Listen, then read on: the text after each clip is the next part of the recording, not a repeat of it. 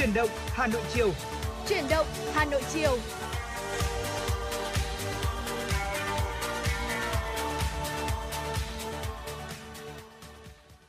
Mến chào quý vị thính giả. Quý vị thính giả thân mến, buổi chiều ngày hôm nay Tuấn Anh và Bảo Nhật sẽ đồng hành cùng với quý vị trong chương trình Chuyển động Hà Nội chiều được phát sóng trên tần số 96 MHz của Đài Phát thanh và Truyền hình Hà Nội. Chương trình hôm nay cũng đang được phát trực tuyến trên trang web hanoitv.vn. Vâng và thưa quý vị, trong buổi chiều ngày hôm nay chuyển động Hà Nội chiều, chúng tôi Bảo Nhật và Tuấn Anh đã sẵn sàng để phục vụ tới quý vị những thông tin mới, những chuyển động của thủ đô Hà Nội. Bên cạnh đó thì chúng tôi cũng đã sẵn sàng để phục vụ tới quý vị thính giả những yêu cầu âm nhạc. Và nếu có những cái thông tin mới, những cái điều cần chia sẻ thì quý vị thính giả cũng có thể uh, tương tác và trao đổi cùng với chúng tôi qua số điện thoại nóng. Bên cạnh đó là trang fanpage chuyển động Hà Nội FM 96. Và trong buổi chiều ngày hôm nay thì chúng tôi cũng sẽ gửi đến cho quý vị những yêu cầu âm nhạc mà từ buổi ngày hôm trước quý vị cũng đã yêu cầu rồi nhưng mà chúng tôi cũng chưa kịp đáp ứng được. Đặc biệt trong ngày hôm nay thì với một nền thời tiết cũng khá dễ chịu của mùa thu, dạ. hy vọng là cũng sẽ có nhiều những điều mới mẻ, những tín hiệu tích cực hơn của uh, tình hình kiểm soát dịch bệnh tại thủ đô cũng sẽ được chúng tôi cập nhật gửi đến cho quý vị.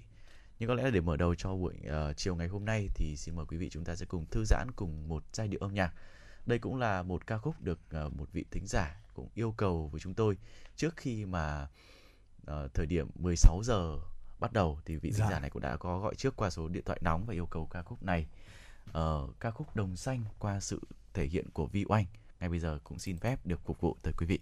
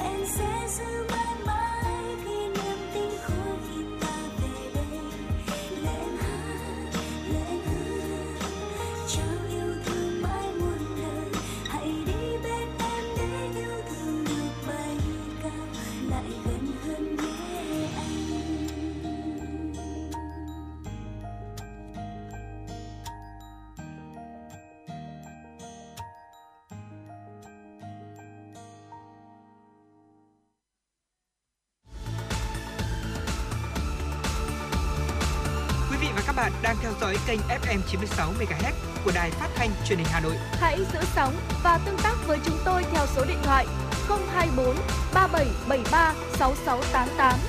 FM 96 đồng hành trên mọi nẻo đường. đường.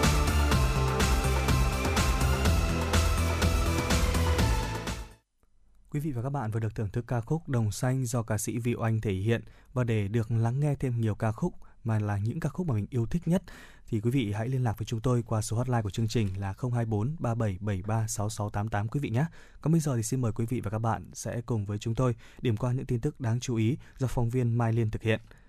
Thưa quý vị, lãnh đạo mà không kiểm tra, giám sát thì coi như không lãnh đạo là nhấn mạnh của Thường trực Ban Bí thư Võ Văn Thưởng khi nói về quy chế phối hợp giữa Đảng ủy Công an Trung ương với các tỉnh ủy, thành ủy. Thường trực Ban Bí thư Võ Văn Thưởng nhấn mạnh công tác kiểm tra có vị trí rất quan trọng trong toàn bộ hoạt động lãnh đạo của Đảng. Đảng ta đã khẳng định lãnh đạo mà không kiểm tra, giám sát thì coi như không lãnh đạo. Mọi tổ chức đảng, đảng viên đều phải chịu sự kiểm tra, đánh giá của Đảng, không có vùng cấm, không có ngoại lệ, để có phần xây dựng lực lượng công an nhân dân ngày thêm trong sạch, vững mạnh, hoàn thành tốt nhiệm vụ được giao, đồng chí Võ Văn Thưởng đề nghị các cấp ủy, tổ chức đảng trong lực lượng công an nhân dân tiếp tục tuyên truyền, giáo dục, nâng cao nhận thức cho cán bộ, đảng viên, trước hết là trong cấp ủy, người đứng đầu về tầm quan trọng của công tác kiểm tra, giám sát của Đảng trong việc tham gia xây dựng lực lượng công an. Thưa quý vị, lãnh đạo thành phố Hồ Chí Minh và các tỉnh Đồng Nai, Bình Dương, Bà Rịa Vũng Tàu, Long An, Tây Ninh thống nhất dự kiến thành lập tổ điều phối hợp tác liên vùng trong phòng chống dịch COVID-19 và phục hồi kinh tế. Theo dự thảo, tùy tình hình kiểm soát dịch mà thực hiện thận trọng các nội dung mở cửa lại kinh tế, từng bước nới lỏng giãn cách phù hợp với tình hình kiểm soát dịch tại từng địa bàn, khu vực, đảm bảo chắc chắn, an toàn. Cụ thể, áp dụng hướng dẫn của Bộ Y tế về xét nghiệm trong lưu thông tại nhà máy, xí nghiệp và công nhận chia sẻ kết quả xét nghiệm của các địa phương, ưu tiên tiêm vaccine cho người lao động quay trở lại làm việc tại các vùng giáp danh giữa thành phố Hồ Chí Minh và các tỉnh, lao động trong chuỗi cung ứng, ngành sản xuất thiết yếu, lao động trong ngành dịch vụ, du lịch. Mặt khác, tạo kênh thông tin giữa các địa phương để nắm được tình hình sản xuất, tiêu thụ của hàng hóa, sản phẩm và có phương án phân phối hợp lý, đáp ứng kịp thời nhu cầu của các địa phương. Lập danh sách các doanh nghiệp trong chuỗi cung ứng đã được hoạt động trở lại, các địa phương cùng thống nhất phương án hỗ trợ cho các doanh nghiệp trong chuỗi cung ứng để kết nối lại giao thương. Cả người lao động và chủ doanh nghiệp đều vui mừng chờ đợi gói hỗ trợ từ bảo hiểm thất nghiệp mà Chủ tịch Quốc hội Vương Đình Huệ đã ký ban hành vừa qua. Nghị quyết cho phép sử dụng khoảng 30.000 tỷ đồng từ kết dư quỹ bảo hiểm thất nghiệp đến hết năm 2020 để hỗ trợ người lao động thuộc các đối tượng cụ thể. Người đang tham gia bảo hiểm thất nghiệp tại thời điểm ngày 30 tháng 9 năm 2021 không bao gồm người lao động đang làm việc tại cơ quan nhà nước, tổ chức chính trị, tổ chức chính trị xã hội, đơn vị vũ trang nhân dân và đơn vị sự nghiệp công lập do ngân sách nhà nước bảo đảm chi thường xuyên. Người đã từng tham gia bảo hiểm thất nghiệp do chấm dứt hợp đồng lao động hoặc hợp đồng làm việc trong khoảng thời gian từ ngày 1 tháng 1 năm 2020 đến ngày 30 tháng 9 năm nay. Có thời gian đóng bảo hiểm thất nghiệp được bảo lưu theo quy định của pháp luật về việc làm, không bao gồm người hưởng lương hưu hàng tháng, thời gian thực hiện hỗ trợ người lao động từ ngày 1 tháng 10 năm nay và hoàn thành chậm nhất vào ngày 31 tháng 12 năm nay. Thưa quý vị, Thủ tướng Phạm Minh Chính vừa qua đã có công điện yêu cầu các bộ, ngành, các địa phương tăng cường đảm bảo an ninh trật tự, phòng chống cháy nổ và xử lý vi phạm trong phòng chống dịch COVID-19. Trong đó, đối với công tác phòng cháy chữa cháy cần tập trung tuyên truyền, hướng dẫn, khuyến cáo biện pháp đảm bảo an toàn phòng cháy chữa cháy đối với cơ sở khám chữa bệnh, khu cách ly tập trung, cơ sở sản xuất được sử dụng làm nơi cách ly, đặc biệt là phòng chống cháy nổ trong sản xuất, bảo quản, vận chuyển và sử dụng khí oxy phục vụ điều trị bệnh nhân COVID-19. Qua công tác kiểm tra, công an các đơn vị địa phương đã kịp thời đưa ra nhiều kiến nghị, hướng dẫn để công tác phòng cháy chữa cháy tại chỗ được chủ động hơn. Vừa qua, đoàn công tác của Cục Cảnh sát Phòng cháy chữa cháy và Cứu hộ Cứu nạn đã tiến hành kiểm tra thực tế tại các cơ sở y tế, khu cách ly tập trung ở thành phố Hồ Chí Minh, các tỉnh Long An, Bình Dương, Đồng Nai để kịp thời tháo gỡ khó khăn, chuẩn bị phương án cao nhất cho điều trị mắc COVID-19. Nhưng các bệnh viện cũng cần chủ động thực hiện nghiêm các quy định an toàn phòng cháy chữa cháy, bởi khi sự cố xảy ra sẽ ảnh hưởng trực tiếp tới an toàn và tính mạng của người dân. Thưa quý vị, một thông tin về tình hình dịch bệnh tại thành phố Hồ Chí Minh sẽ tiếp tục tiếp nối cho chương trình ngày hôm nay. Thưa quý vị, sau ngày à, 30 tháng 9 thì thành phố Hồ Chí Minh sẽ dỡ các chốt nội đô, bỏ giấy đi đường và người dân có thể đi lại nhưng không tự ý ra khỏi thành phố. Theo Phó Chủ tịch thành phố Lê Hòa Bình, thông tin được Phó Chủ tịch Ủy ban nhân dân thành phố Hồ Chí Minh Lê Hòa Bình cho biết tại à, buổi họp báo công bố chỉ thị mới về điều chỉnh các biện pháp thích ứng an toàn, linh hoạt, kiểm soát hiệu quả COVID-19 và phục hồi kinh tế xã hội sáng ngày 30 tháng 9. Chỉ thị mới được đưa ra sau khi thành phố 10 triệu dân trải qua hơn 120 ngày giãn cách với nhiều cấp độ khác nhau. Từ đợt dịch thứ tư bùng phát hôm 26 tháng 5 đến nay, thành phố Hồ Chí Minh đã ghi nhận hơn 380.870 ca nhiễm, gần 50% ca nhiễm cả nước, đang điều trị khoảng 35.000 bệnh nhân, 14.631 người tử vong. Theo ông Bình thì công tác phòng chống dịch của thành phố đã đạt được nhiều kết quả rất quan trọng. Hệ thống y tế được tăng cường, củng cố, số ca nhập viện, chuyển nặng và tử vong liên tục giảm, tỷ lệ tiêm vaccine cho người từ 18 tuổi trở lên đạt 95% một mũi và trên 45% mũi 2. Một số hoạt động thí điểm phục hồi kinh tế xã hội tại quận 7, huyện Cần Giờ, Củ Chi đảm bảo an toàn, ý thức của người dân và doanh nghiệp về phòng chống dịch được nâng cao. Tuy nhiên, theo ông Bình thì tình hình dịch ở thành phố vẫn đang diễn biến phức tạp, số ca mắc mới, số ca đang điều trị tại nhà và các cơ sở y tế, tỷ lệ tử vong còn cao. Mặt khác, tỷ lệ tiêm vaccine tại các tỉnh trong vùng kinh tế trọng điểm phía Nam còn rất thấp, tỷ lệ tiêm vaccine mũi 2 của thành phố chưa cao, đòi hỏi các quyết định chính sách phục hồi kinh tế của thành phố phải thật thận trọng và kỹ lưỡng, phù hợp với cả vùng. Phó Chủ tịch Ủy ban Phó Chủ tịch thành phố Hồ Chí Minh thì cho biết rằng là tinh thần chỉ thị mới không phải cho các hoạt động được ồ ạt mở cửa trở lại mà phải có lộ trình để đảm bảo an toàn với tinh thần sức khỏe của người dân là trên hết. Theo đó, các ngành nghề được hoạt động theo thứ tự ưu tiên, có lộ trình theo danh mục cụ thể. Chỉ thị mới sẽ nhằm đưa sinh hoạt của người dân bước sang trạng thái bình thường mới, tuy nhiên là không có nghĩa người dân đổ ra đường cùng một lúc, không đảm bảo phòng dịch là những chia sẻ của ông Bình. Theo kế hoạch thì từ sau ngày ờ, 30 tháng 9 thì nhiều ngành nghề kinh doanh dịch vụ sẽ được hoạt động trở lại như các cơ sở khám bệnh, chữa bệnh công lập và tư nhân,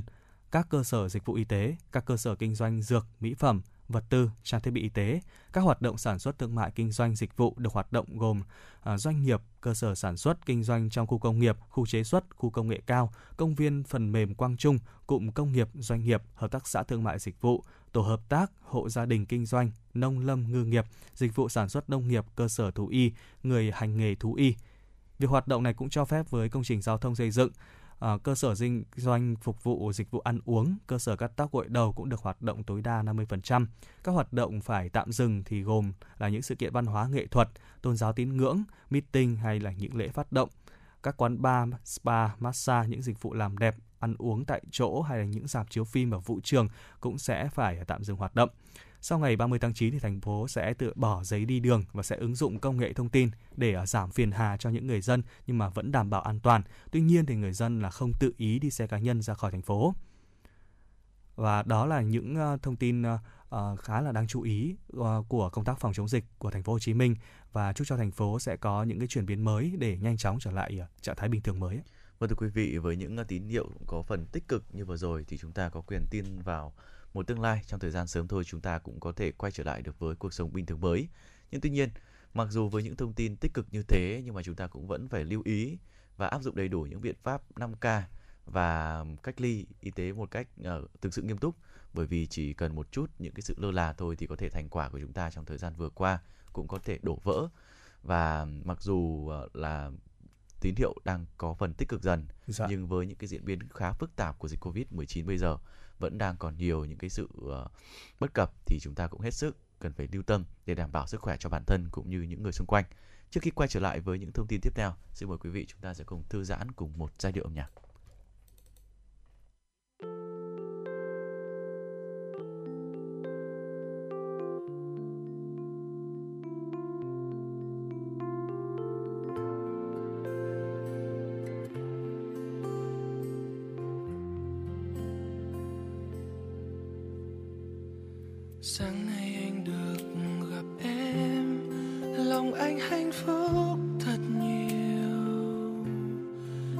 Nghe em nói thật nhẹ nhàng biết mấy, và giây phút này mong sao ngừng trôi. Đã bao thời gian anh mơ, được nhìn em hé nụ cười. Người ơi, em có hiểu được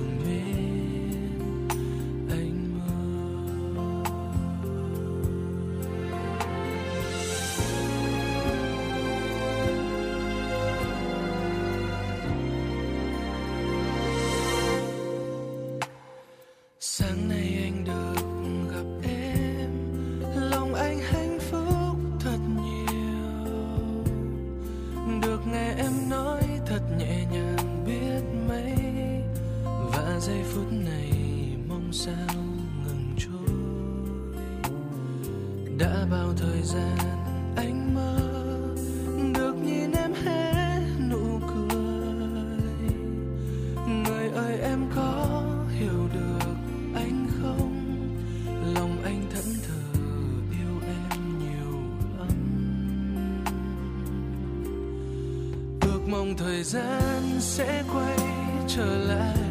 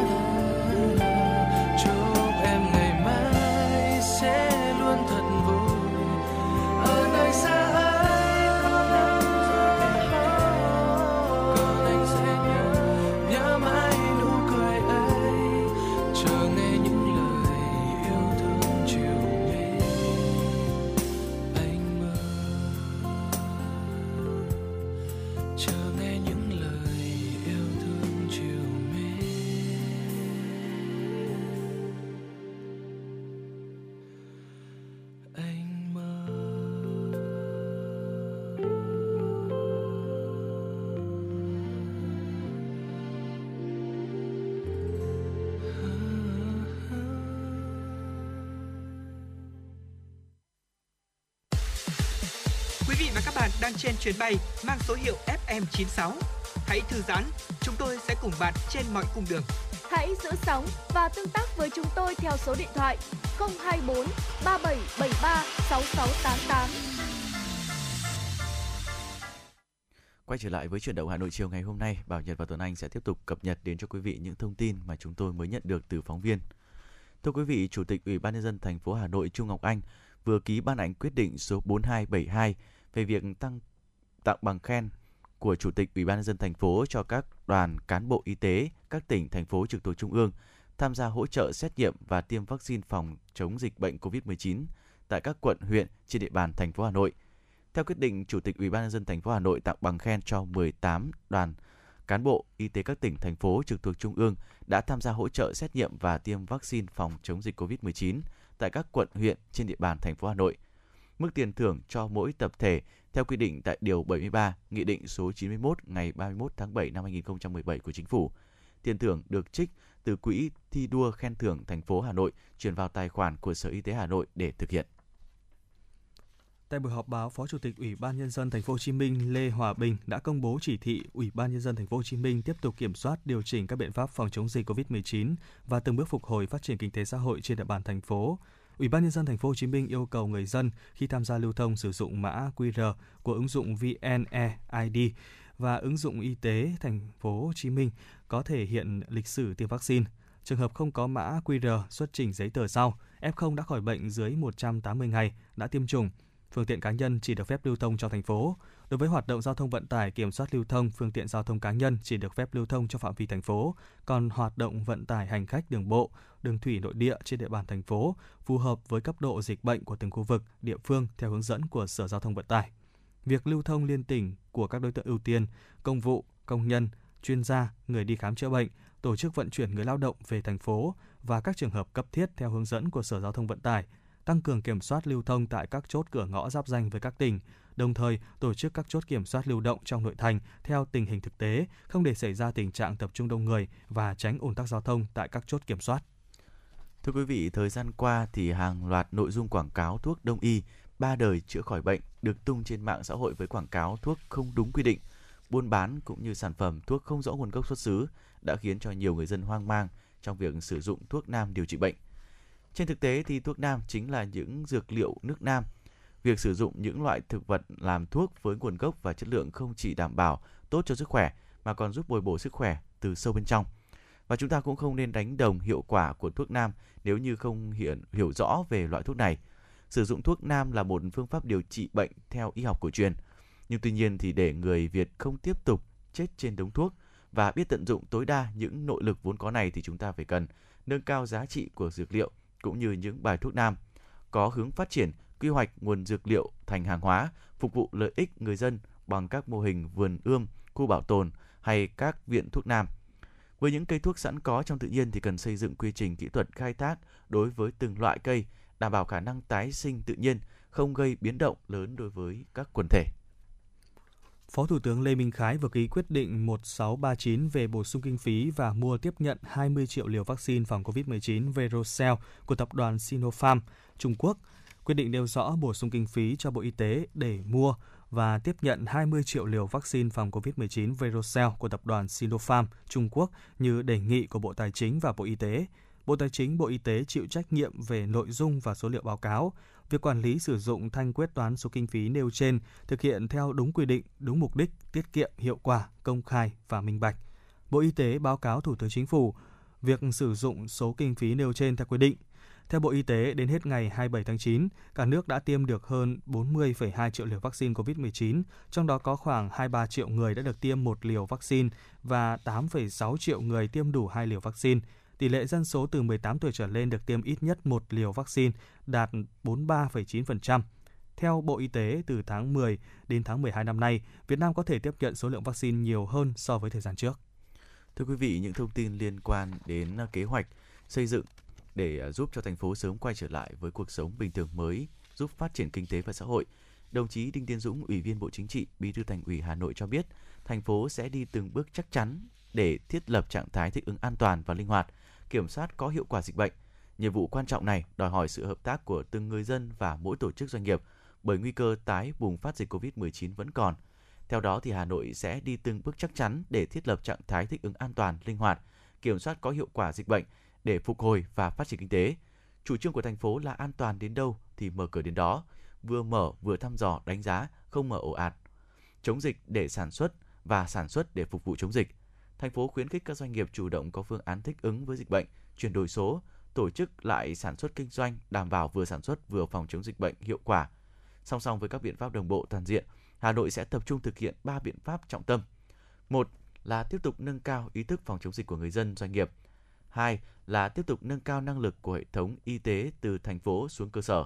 Và thứ ba là tiếp tục kiến nghị chính phủ, Bộ Y tế tạo điều kiện phân bổ vaccine để trong tháng 10 năm 2021 cơ bản tiêm phủ mũi 2 cho toàn bộ người dân từ 18 tuổi trở lên đã tiêm mũi 1, chuẩn bị sẵn sàng triển khai tiêm chủng cho người dân dưới 18 tuổi khi có vaccine và hướng dẫn của Bộ Y tế. Đó là những thông tin liên quan đến những kế hoạch giúp cho thành phố Hà Nội sớm quay trở lại với cuộc sống bình thường mới.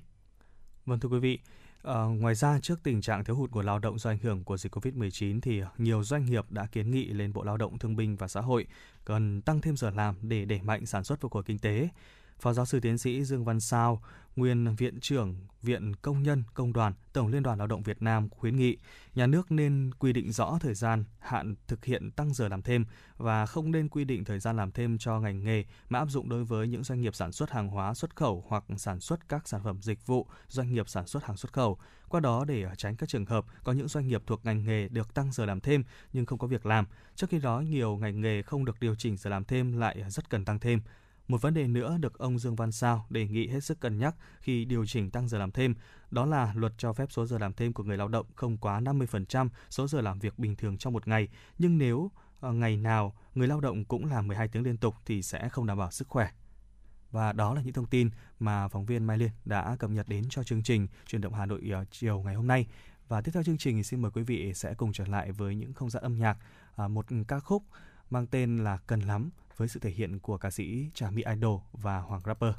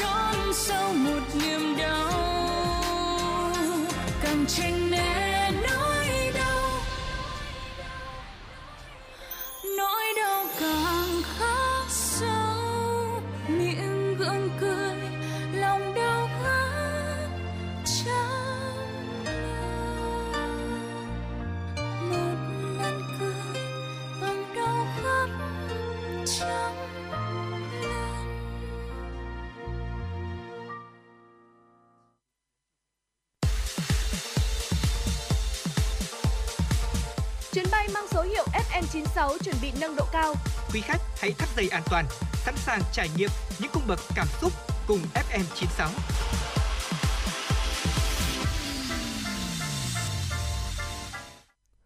Thưa quý vị thân mến, trở lại với chương trình ngày hôm nay. Ờ, trước tình hình dịch bệnh Covid-19 tại thành phố Hồ Chí Minh cũng có những cái chuyển biến mới. Ngoài ra thì những câu chuyện xung quanh cái việc ờ, phòng chống dịch bệnh cũng là những cái câu chuyện mà chúng ta ờ, có thể mang đến cho quý vị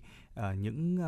cảm xúc cũng như là những cái niềm vui trong những cái ngày dịch bệnh như thế này. À, đặc biệt là vừa qua tại thành phố Hồ Chí Minh có một cái đám cưới rất là đặc biệt của một nữ điều dưỡng ở trong bệnh viện Dã Chiến và chúng tôi rất là mong muốn chia sẻ cho quý vị và các bạn. À, cô dâu trong cái sự kiện này thì là à, tên là Ngọc Diệp là một điều dưỡng ở trong khu điều trị ờ, à, Covid-19 tại bệnh viện Dã Chiến số 16 của thành phố Hồ Chí Minh. À, cô Ngọc Diệp thì không giấu được xúc động khi được các bác sĩ đã tự tay tổ chức đám cưới của mình ngay tại bệnh viện. Đây là lần đầu tiên một đám cưới được tổ chức dưới 10 người tại thành phố Hồ Chí Minh từ sau giãn cách. Khi bên ngoài phòng cưới thì các bác sĩ vẫn đang hội trần này và các ca bệnh vẫn đang điều trị cho các bệnh nhân Covid-19. Đám cưới này thì được tổ chức ngay trong phòng hành chính của bệnh viện Dã Chiến số 16 khi mà cô dâu đang phải cách xa chú rể hơn 1.000 km. Vâng thưa quý vị, bên cạnh đó thì cô dâu Đỗ Thị Ngọc Diệp quê ở Nam Định, sinh năm 1997 và đang là điều dưỡng của bệnh viện Bạch Mai vào thành phố Hồ Chí Minh chống dịch tại bệnh viện Dã Chiến số 16 đã gần được 2 tháng nay rồi. Và ngay giữa lúc uh, dịch bệnh đang diễn biến căng thẳng nhất, Ngọc Diệp yêu chú rể Lê Quang Huy lớn hơn cô 7 tuổi, quê ở Hà Nội và hai người đã yêu nhau được một năm. Sau đó thì quyết định tiến tới hôn nhân. Hai nhà thì đã đi xem ngày lành tháng tốt và để tổ chức lễ cưới và đang dự định ờ, sẽ tổ chức vào ngày 29 tháng 9. Giữa lúc mà dịch bệnh ở thành phố Hồ Chí Minh đang căng thẳng, Diệp cùng với 800 y bác sĩ của bệnh viện Bạch Mai chi viện cho thành phố Hồ Chí Minh chống dịch nên không thể về nhà để làm đám cưới được. Và sau đó thì hai gia đình hai bên đã quyết định tổ chức một đám cưới online cho hai con ở trong hoàn cảnh đặc biệt này. Và quý vị thân mến, cô dâu thì ở thành phố Hồ Chí Minh, nhà trai thì ở Hà Nội, ở nhà gái thì ở Nam Định. Ba đầu cầu Đúng ạ. rồi, ba đầu cầu quý vị. Thì đây cũng là một trong những đám cưới có lẽ là đặc biệt nhất và sẽ khiến chúng ta ghi nhớ nhiều nhất ở trong cái đợt dịch như thế này. Ờ, tôi chưa bao giờ chứng kiến một à, cái đám cưới nào mà lại Dạ. thực hiện ở cùng một lúc mà tại thực hiện ở cả ba đầu cầu và có thể là một nơi thì là ở đầu bên này ở miền Bắc, một à, nơi thì lại ở trong miền Nam tại thành phố Hồ Chí Minh, còn một nơi khác thì lại ở quê nhà của cô dâu. Đây là một đám cưới phải nói là hết sức đặc biệt đúng không ạ? Dạ. mỗi người một nơi không ai nghĩ là có thể tổ chức một cái đám cưới như thế à, nhưng tuy nhiên thì khi biết tin các bác sĩ ở bệnh viện giã chiến số 16 đã quyết định làm một lễ cưới giản dị ấm áp trang trọng cho cô dâu Ngọc Diệp mọi thứ thì chuẩn bị ờ, gấp rút chỉ trong vòng 2 ngày mà thôi quý vị cũng biết đấy ạ ờ, đặc biệt là người dân Việt Nam chúng ta thì luôn luôn rất coi trọng những ngày lành tháng tốt đúng không ạ Vâng, và khi mà đã quyết định được những ờ, cái ngày nào là ngày có thể Ngày là tốt. tốt. ngày tốt ngày đẹp để có thể tổ chức đám cưới tuy là có phần xa cách nhưng mà bằng rất nhiều những cái sự nỗ lực của mình và đôi chút cũng có phần hơi đáng yêu đúng không ạ Dạ, khi mà vâng. tổ chức một cái cuộc ờ, đám cưới online như thế này người ta gọi thì- đấy là cưới lấy ngày đấy anh À, ừ, ạ. đấy, cưới là lấy ngày. lấy ngày. thì chúng ta cũng chứng kiến được một cái đám cưới hết sức đặc biệt như thế Vâng. vẫn có áo dài bàn cưới chữ hỉ khai trầu và được anh Đoàn Trung Dũng chuẩn bị cho cô dâu chị Mai Hương là một chủ shop hoa ở Phú Nhuận cũng đã làm một bó hoa tặng cho cô dâu chị còn đi tìm khắp nơi để có thể đặt bánh kem khi mà tìm được chỗ làm bánh thì chị Hương kể câu chuyện ờ, cho cô làm bánh kem nghe thì người này đã quyết định tặng luôn cho cô dâu chiếc bánh thậm chí là đặt thêm một bó hoa dành tặng cho cô dâu trong ngày cưới nữa Vâng. những ờ, Tình hành cảm động rất là đáng Ừ, quý ạ. đúng rồi ạ càng những lúc mà khó khăn như thế này thì chúng ta cũng càng thấy được ờ, cái sự chung tay ờ, tinh thần lá lành đùm lá rách của người dân Việt Nam đúng không ạ một đám cưới hết sức đặc biệt hết sức giản dị của một người con đang ờ, hy sinh thân mình hy sinh những lợi ích cá nhân hy sinh thời gian bên gia đình và hy sinh cả những cái ngày tháng phải gọi là đẹp đẽ để ờ, dành công sức của mình Dạ. dành những cái sự khó khăn đấy về bản thân mình để ờ, mong một ngày sớm thôi có thể giúp sức và cho cái công tác phòng chống dịch Covid-19 Vâng. và chị Mai Hương, chị Hương cũng cho biết thêm là những người biết câu chuyện này thì đều nhờ gửi phong bì mừng cưới cho cô dâu dù không hề quen biết cô dâu và cũng không cần để tên tuổi luôn. Hết Vâng. sức đặc biệt đúng rất không là ạ? nhiều những hành động đẹp trong một cái đám cưới giữa mùa dịch Covid-19 như thế này. À, thưa quý vị, à, tiến sĩ bác sĩ Đỗ Ngọc Sơn là phó giám đốc của trung tâm bệnh viện giã chiến số 16, à, đại diện nhà gái ở thành phố Hồ Chí Minh thì cũng có chia sẻ trong đám cưới rằng là trong điều kiện khó khăn của bệnh viện giã chiến thì chúng tôi đã làm việc quên ngày quên đêm và con dâu của các bác cũng như vậy. À, chúng tôi gửi lời mời lời chúc mừng và chia sẻ niềm vui với cô dâu Ngọc Diệp cũng như là chú rể Quang Huy nên vợ nên chồng và mong đợt ờ, này sẽ chiến thắng trở về để hai cháu đoàn tụ cùng với gia đình. Đó là những chia sẻ của bác sĩ Sơn. Bác sĩ ờ, Trương Anh Thư ờ, cũng ờ, chia sẻ niềm vui cùng với cô dâu Ngọc Diệp trong cái buổi lễ đám cưới. Ờ, là đám cưới thật đặc biệt nhưng cũng không có khoảng cách địa lý giữa mọi người. Ai cũng cảm thấy uh, niềm xúc động như thế này. Bác sĩ Thư cũng chia sẻ thêm là các bác sĩ bệnh viện Bạch Mai cũng tham gia chống dịch ở nhiều nơi như là Đà Nẵng, Bắc Ninh, Bắc Giang, Hải Dương. Nhưng lần này dù có nhiều kinh nghiệm nhưng không thể lường hết được chủng Delta tại thành phố Hồ Chí Minh. Khối lượng công việc cũng vì thế mà nhiều hơn, vất vả hơn. Nhưng anh em bác sĩ đoàn kết để khắc phục những khó khăn ban đầu, từng bước vượt qua dịch bệnh lần này. Vâng thưa quý vị, một đám cưới tôi nghĩ là sẽ thiếu thốn nhiều thứ, thiếu thốn cả về thời gian, thiếu thốn cả về những cơ sở vật chất khác nữa. Nhưng tuy nhiên thì đám cưới này lại đong đầy tình người, Dạ. đong đầy những cái tình cảm không chỉ của cô dâu chú rể ở cái tình yêu họ dành cho nhau,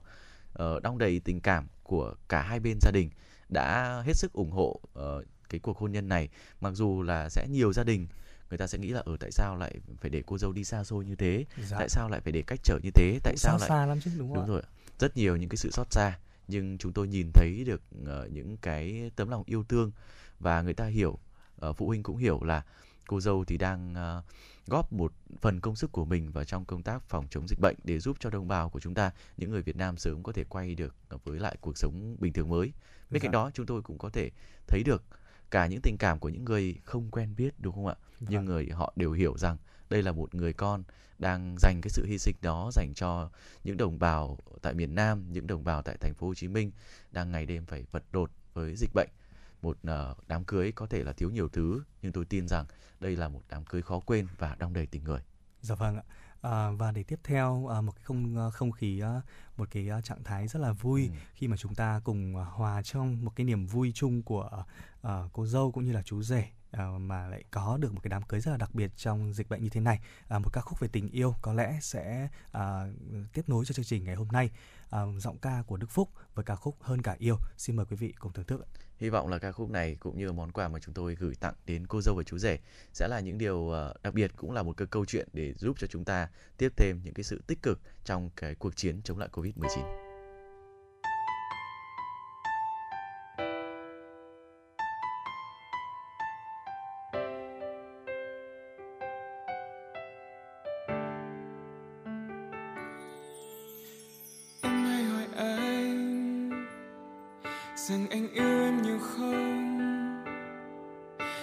Không biết phải nói thế nào Để đúng với cảm xúc trong lòng. Khi anh nhìn em, Là anh thấy cuộc đời anh Là quá khứ và cả tương lai, Là hiện tại không bao giờ phai. Tình yêu trong anh vẫn luôn thầm lặng nhưng không có nghĩa không rộng lớn.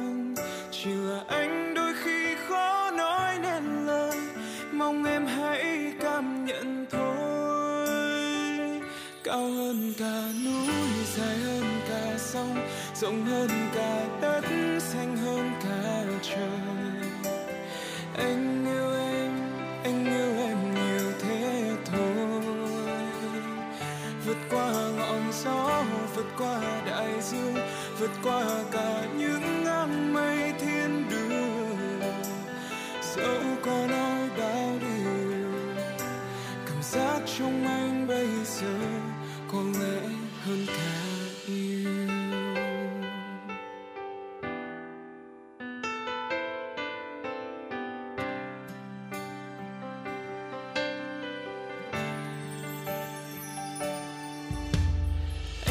còn nhớ. Lần đầu tiên ta gặp nhau chẳng biết trước lần đó sẽ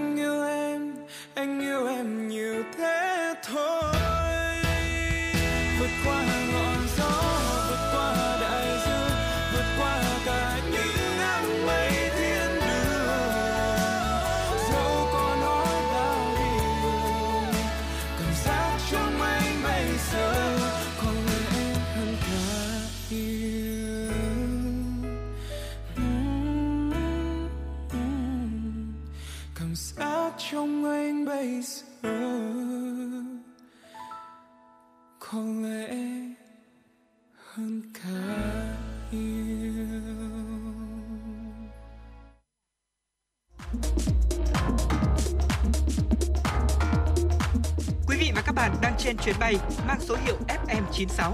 Hãy thư giãn, chúng tôi sẽ cùng bạn trên mọi cung đường. Hãy giữ sóng và tương tác với chúng tôi theo số điện thoại 024 3773 6688.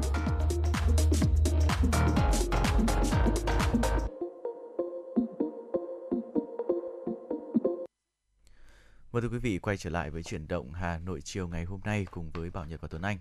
Quý vị thân mến, tình hình về dịch bệnh COVID-19 thì chúng tôi cũng đã có cập nhật tới cho quý vị tại à, khu vực ờ, cả nước cũng như là tại thủ đô Hà Nội rồi. Thế còn thế giới thì như thế nào ạ? Tính đến sáng ngày hôm nay thì thế giới đã ghi nhận trên 233 triệu ca mắc COVID-19 và hơn 4,78 triệu người đã tử vong.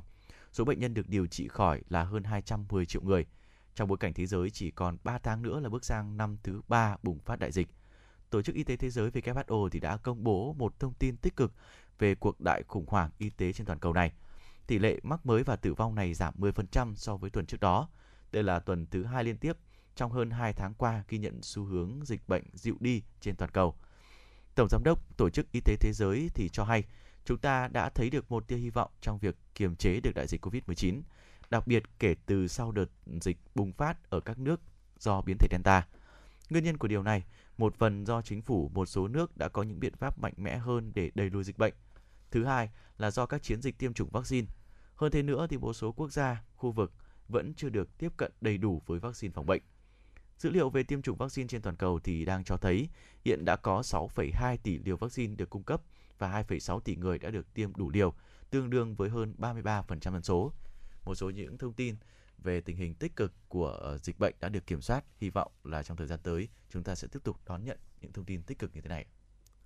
Vâng thưa quý vị, tiếp theo sẽ là một thông tin khác à, liên quan đến sự cố hầm mỏ tại thành phố Sudbury, tỉnh à, Ontario, Canada vào tối ngày 27 tháng 9 giờ địa phương. Lực lượng cứu hộ Canada vừa cho biết đã đưa được 35 trong số 39 thợ mỏ mắc kẹt dưới hầm mỏ lên mặt đất và đang tiếp tục giải cứu những người còn lại. Lực lượng cứu hộ thì cho biết rằng những người được đưa lên mặt đất đều trong tình trạng ổn định,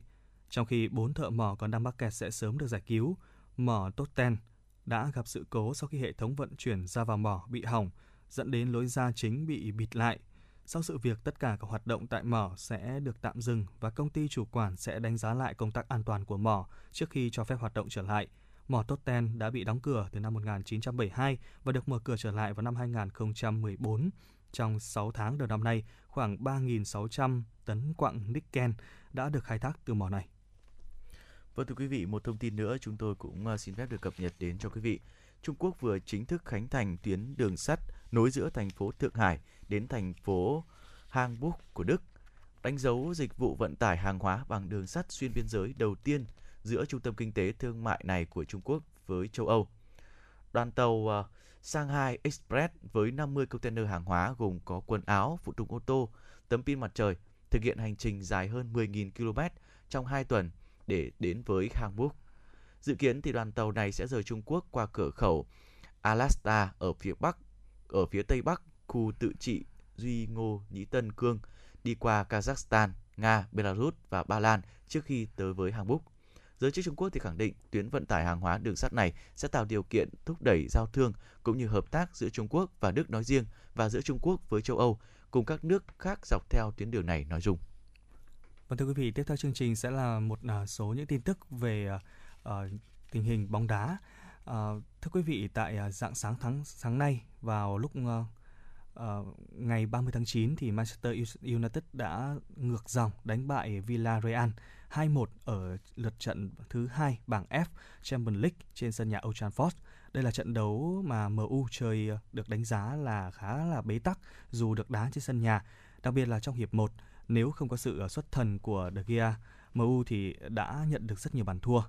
Hai cánh của MU trận này hoàn toàn vỡ nát, nhất là ở cánh phải khi ờ, Đà Lốt thay cho ờ, Wan Bissaka chơi như mơ ngủ liên tục để đối thủ vượt qua và gây nguy hiểm cho khung thành của De Gea. Trong hiệp 1 thì Villarreal có hàng loạt cơ hội 10-10 nhưng De Gea từ chối tất cả. Và đến đầu hiệp 2 với những nỗ lực của Villarreal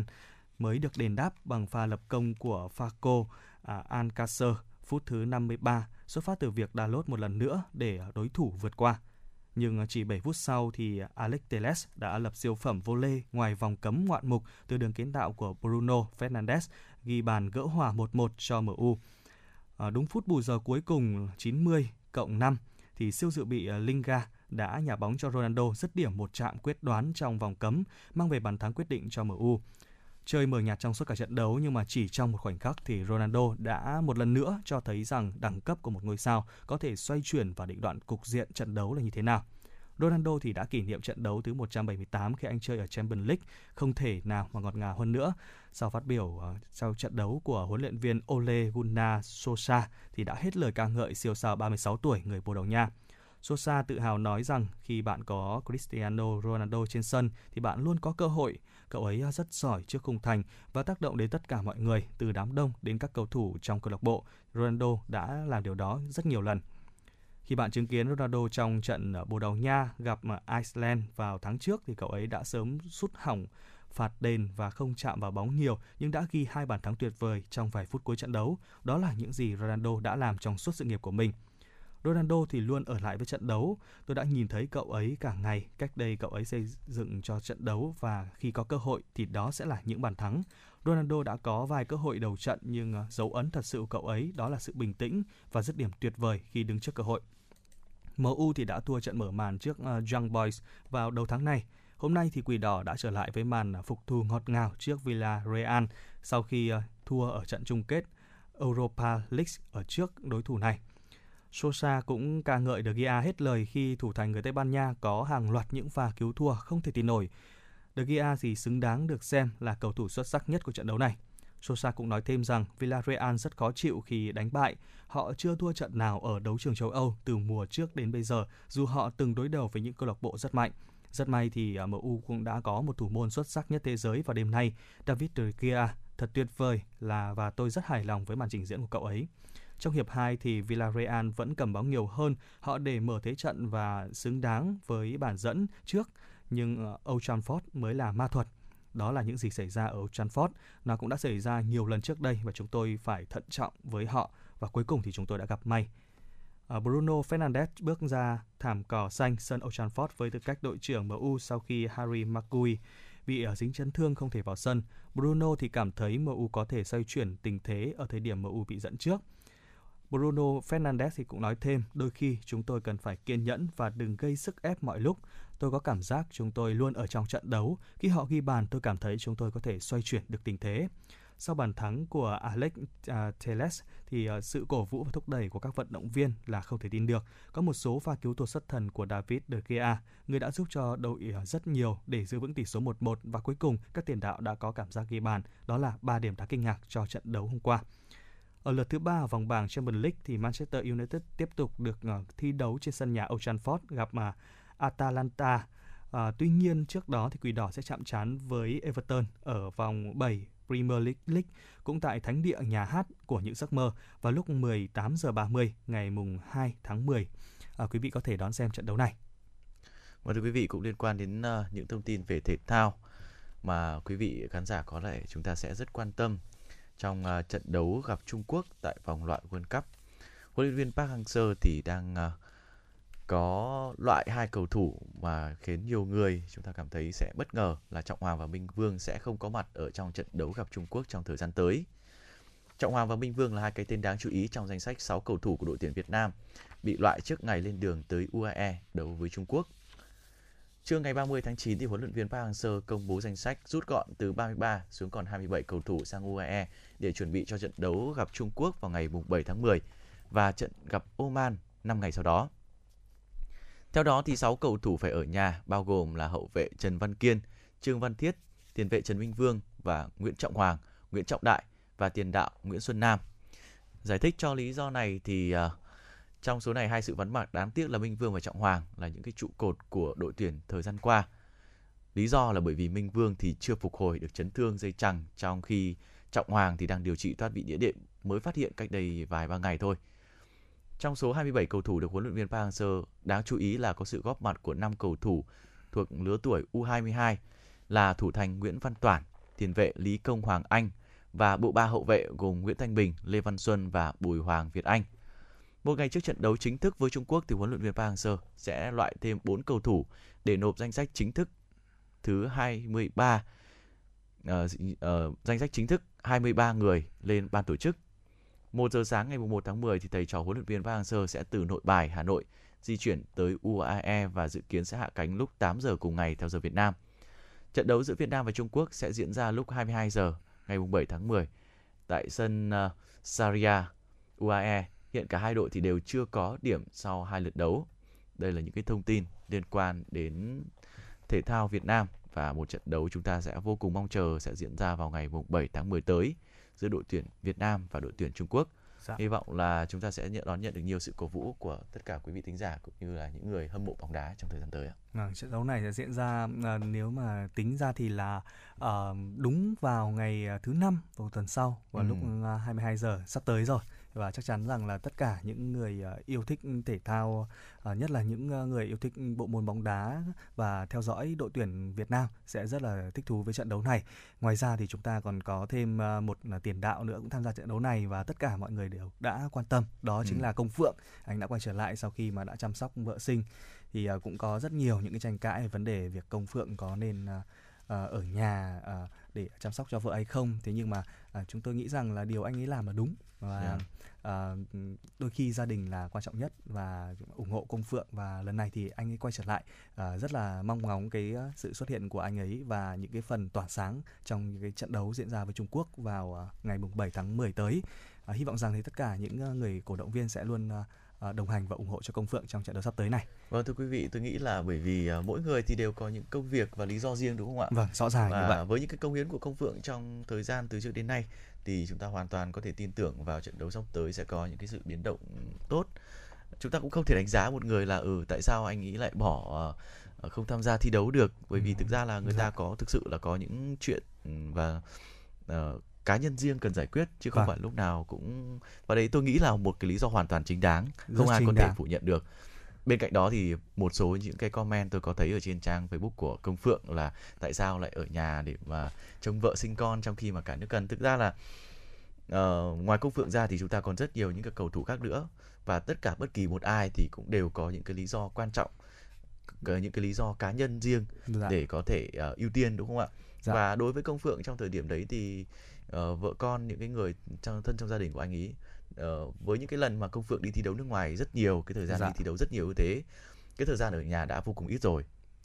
và với một cái việc mà cần ở nhà để có thể bên vợ con những cái lúc như thế đây là hoàn toàn là một việc có thể hiểu được và tôi nghĩ đây là một lọ lý do hoàn toàn chính đáng và không ai có quyền có thể nói gì về công phượng khi mà không có mặt ở trận đấu ở trong trận đấu trước được đúng không ạ Dạ vâng. Ờ, Còn những vị bây giờ thì- ờ, thính giả mà lại có những cái comment Ừ. ờ, có thể nói là hơi trách công phượng một tí thì Yeah. tôi cũng nghĩ rằng nó xuất phát từ cái cái sự tin yêu của chính những cái vị ờ, khán giả đó dành cho công phượng bởi vì họ mong ngóng anh ấy quá mà. Ừ. Lúc nào cũng cần anh đó à, anh công phượng để tăng lên cái nguồn cảm hứng. Có thể là công phượng dứt điểm khi mà xem thì tôi thấy là cũng không chưa có duyên lắm với bóng không như Quang Hải. Thế nhưng mà công phượng lúc nào cũng đem đến một nguồn hứng hứng khởi khi mà anh ấy sẵn sàng là tự tin ờ, đi bóng những cái đường bóng lắt léo trước cả những cái đối thủ trên cơ của mình. Dạ vâng và theo tôi theo quan điểm cá nhân của tôi và một số những thính giả khác cũng có nói thì hãy nhìn anh ấy trên sân thôi chứ đừng nhìn anh ấy ở cuộc sống bên ngoài Dạ. ai cũng sẽ có cuộc sống riêng của mình và bây giờ thì dù thế nào chăng nữa trong trận đấu sắp tới chúng ta cũng có quyền hy vọng sẽ có mặt công phượng ở trên sân và kết quả như thế nào và diễn biến ra sao thì hãy cùng chờ đón vào ngày mùng 7 tháng 10 Dạ. lúc 22 giờ chúng ta sẽ được chứng kiến một trận đấu có lẽ là sẽ nhiều người đặc biệt là những ờ, người mà yêu bóng đá sẽ vô cùng mong đợi trận đấu này. Dạ. có rất lâu rồi chúng ta chưa có một trận đấu được mong đợi như thế này. Hy vọng rằng chúng ta sẽ có được những điều tích cực những ờ, kết quả tốt đẹp trong trận đấu sắp tới. Trước khi quay trở lại với những thông tin tiếp theo của chương trình xin mời quý vị chúng ta cùng thư giãn với một giai điệu âm nhạc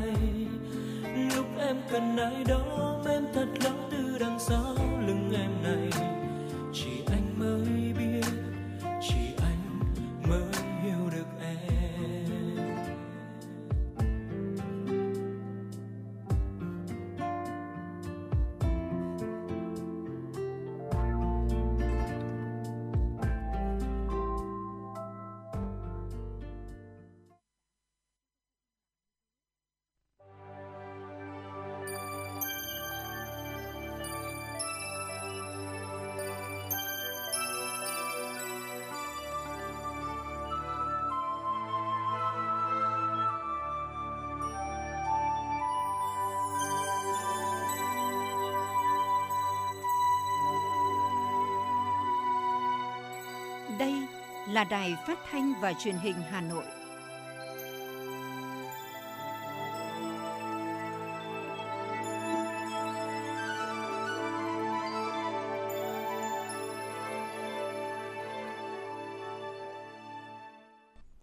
Xin kính chào quý vị và các bạn. Quý vị và các bạn đang đến với chương trình chuyển động Hà Nội chiều, phát sóng 17 giờ các ngày trên sóng phát thanh Hà Nội FM 96 MHz. Thưa quý vị, Chính phủ vừa ban hành nghị quyết số 116 ngày 24 tháng 9 về chính sách hỗ trợ người lao động và người sử dụng lao động bị ảnh hưởng bởi đại dịch COVID-19. Từ quỹ bảo hiểm thất nghiệp, nghị quyết nêu rõ trong điều kiện dịch bệnh đang diễn biến phức tạp và các tác động nặng nề lên nhiều mặt của đời sống xã hội, ảnh hưởng lớn đến việc làm, đời sống thu nhập của người lao động và hoạt động sản xuất kinh doanh của người sử dụng lao động.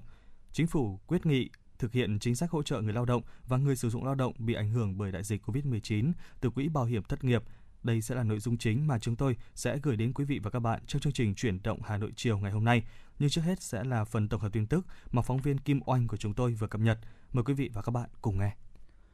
Thưa quý vị và các bạn, chuẩn bị cho kỳ họp thứ hai Quốc hội khóa 15, sáng nay đồng chí Đinh Tiến Dũng, Ủy viên Bộ Chính trị, Bí thư Thành ủy, trường đoàn đại biểu Quốc hội thành phố Hà Nội cùng các vị đại biểu Quốc hội ứng cử tại đơn vị bầu cử số 4 đã tiếp xúc với hơn 300 cử tri huyện Gia Lâm và quận Hoàng Mai theo hình thức trực tiếp kết hợp trực tuyến tại 36 điểm cầu, xã, phường, thị trấn.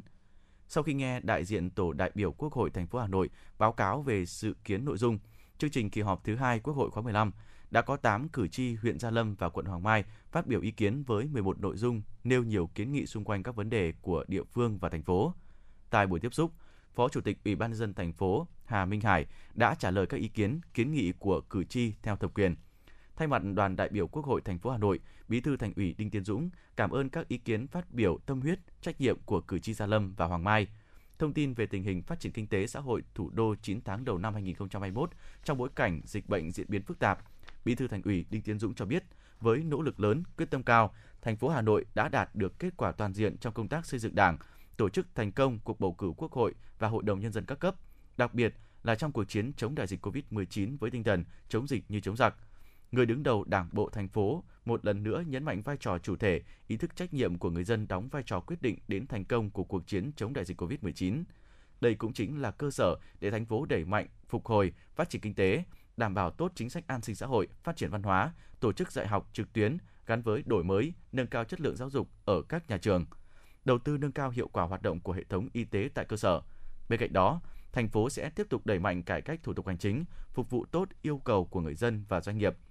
Đề cập đến những vấn đề cử tri quan tâm, Bí thư Thành ủy Đinh Tiến Dũng cho biết, thành phố đang tập trung điều chỉnh quy hoạch vùng thủ đô gắn với đề xuất sửa đổi luật thủ đô để đáp ứng yêu cầu phát triển trong thời gian tới. Gần đây nhất là Hội đồng nhân dân thành phố cũng đã thông qua hai chỉ trương quan trọng, đó là cải tạo xây dựng lại những chung cư cũ và triển khai xây dựng dự án đường vành đai 4. Khi hoàn thành sẽ tạo động lực phát triển cho khu vực phía Bắc và phía Tây thủ đô. Hội đồng Nhân dân quận Cầu Giấy nhiệm kỳ 2021-2026 đã tổ chức kỳ họp thứ hai nhằm đánh giá tình hình kinh tế xã hội 9 tháng, nhiệm vụ trọng tâm những tháng cuối năm 2021 và quyết định một số nội dung trong thẩm quyền. Thời gian qua, quận Cầu Giấy đã triển khai quyết liệt, đồng bộ các giải pháp, biện pháp phòng chống dịch theo từng cấp độ nhằm kiểm soát dịch bệnh. Đến nay đã qua 49 ngày, quận không ghi nhận ca nhiễm COVID-19. Ngoài ra, 9 tháng năm 2021, giá trị sản xuất ngành thương mại dịch vụ ngoài nhà nước đạt 68.178 tỷ đồng, tăng 2,6% so với cùng kỳ năm 2020. Thu ngân sách quận ước đạt 4.036 tỷ đồng, đạt 59% dự toán thành phố giao và bằng 98% so với cùng kỳ. Công tác bảo đảm an ninh trật tự, trật tự đô thị, an sinh xã hội được giữ vững. Cũng tại kỳ họp, Hội đồng Nhân dân quận Cầu Giấy đã thảo luận và thông qua nghị quyết phê duyệt điều chỉnh chủ trương đầu tư một số dự án. Đồng thời, Hội đồng Nhân dân quận cũng phê chuẩn hỗ trợ kinh phí cho Ủy ban Nhân dân huyện Ba Vì để đầu tư xây dựng nhà văn hóa trung tâm xã Phú Phương. Thưa quý vị và các bạn, Hội đồng Nhân dân quận Đống Đa vừa họp kỳ họp thứ hai nhiệm kỳ 2021-2026 theo hình thức trực tiếp và trực tuyến, đánh giá kết quả phát triển kinh tế xã hội 9 tháng, nhiệm vụ trọng tâm những tháng cuối năm 2021, xem xét thảo luận và thông qua 22 báo cáo, tờ trình và quyết nghị 10 nghị quyết cùng một số nội dung khác. 9 tháng năm 2021, quận Đống Đa đã triển khai kiểm soát được dịch COVID-19, tình hình an ninh chính trị, trật tự an toàn xã hội ổn định. Đáng chú ý, thu ngân sách nhà nước trên địa bàn đạt hơn 7.335 tỷ đồng, đạt 67,78% dự toán thành phố giao và bằng 124,93% so với cùng kỳ năm 2020. Đặc biệt trong công tác phòng chống dịch COVID-19, tính đến ngày 19 tháng 9, quận đã tổ chức được 16 đợt tiêm chủng mở rộng vaccine với 237.683 mũi tiêm đảm bảo an toàn. Bên cạnh đó, thực hiện nghị quyết số 68 NQCP của Chính phủ và quyết định 3642 QD UBND của Ủy ban nhân dân thành phố, tính đến hết ngày 19 tháng 9, quận đã hỗ trợ được 10.149 người với số tiền hơn 16 tỷ đồng. Những tháng cuối năm 2021, quận Đống Đa phấn đấu kiểm soát hiệu quả dịch bệnh COVID-19, thúc đẩy các dự án đầu tư xây dựng trên địa bàn đảm bảo về đúng tiến độ. Quận Đống Đa cũng đảm bảo thực hiện tốt công tác an sinh xã hội. Quý vị và các bạn thân mến, tiếp theo chương trình xin mời quý vị cùng lắng nghe phóng sự Mặt trận Tổ quốc Hà Nội tiếp tục hỗ trợ người dân vượt qua khó khăn do dịch COVID-19. Thưa quý vị và các bạn, thời gian qua bên cạnh việc quyết liệt triển khai các biện pháp phòng chống dịch, công tác bảo đảm an sinh xã hội đã được các cấp các ngành, các tổ chức chính trị xã hội của thủ đô thực hiện chu đáo với tinh thần tương thân tương ái, lá lành đùm lá rách để không ai bị bỏ lại phía sau.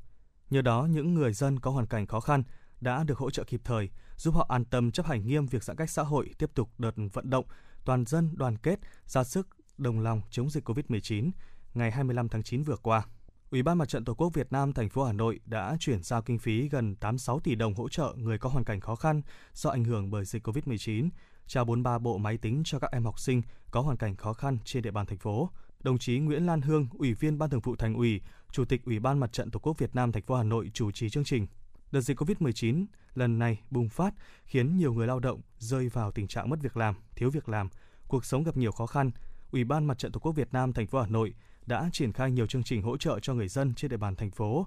nhằm kịp thời hỗ trợ chia sẻ với những người lao động tự do bị dừng việc, mất việc, không đủ điều kiện nhận hỗ trợ từ những chính sách của chính phủ, của thành phố và sinh viên thuê trọ, người nước ngoài đang học tập làm việc tại Hà Nội gặp khó khăn do ảnh hưởng của dịch bệnh. Ủy ban Mặt trận Tổ quốc Việt Nam thành phố đã triển khai chương trình hỗ trợ người lao động bị mất việc làm, sinh viên, người nước ngoài gặp khó khăn do ảnh hưởng của dịch COVID-19.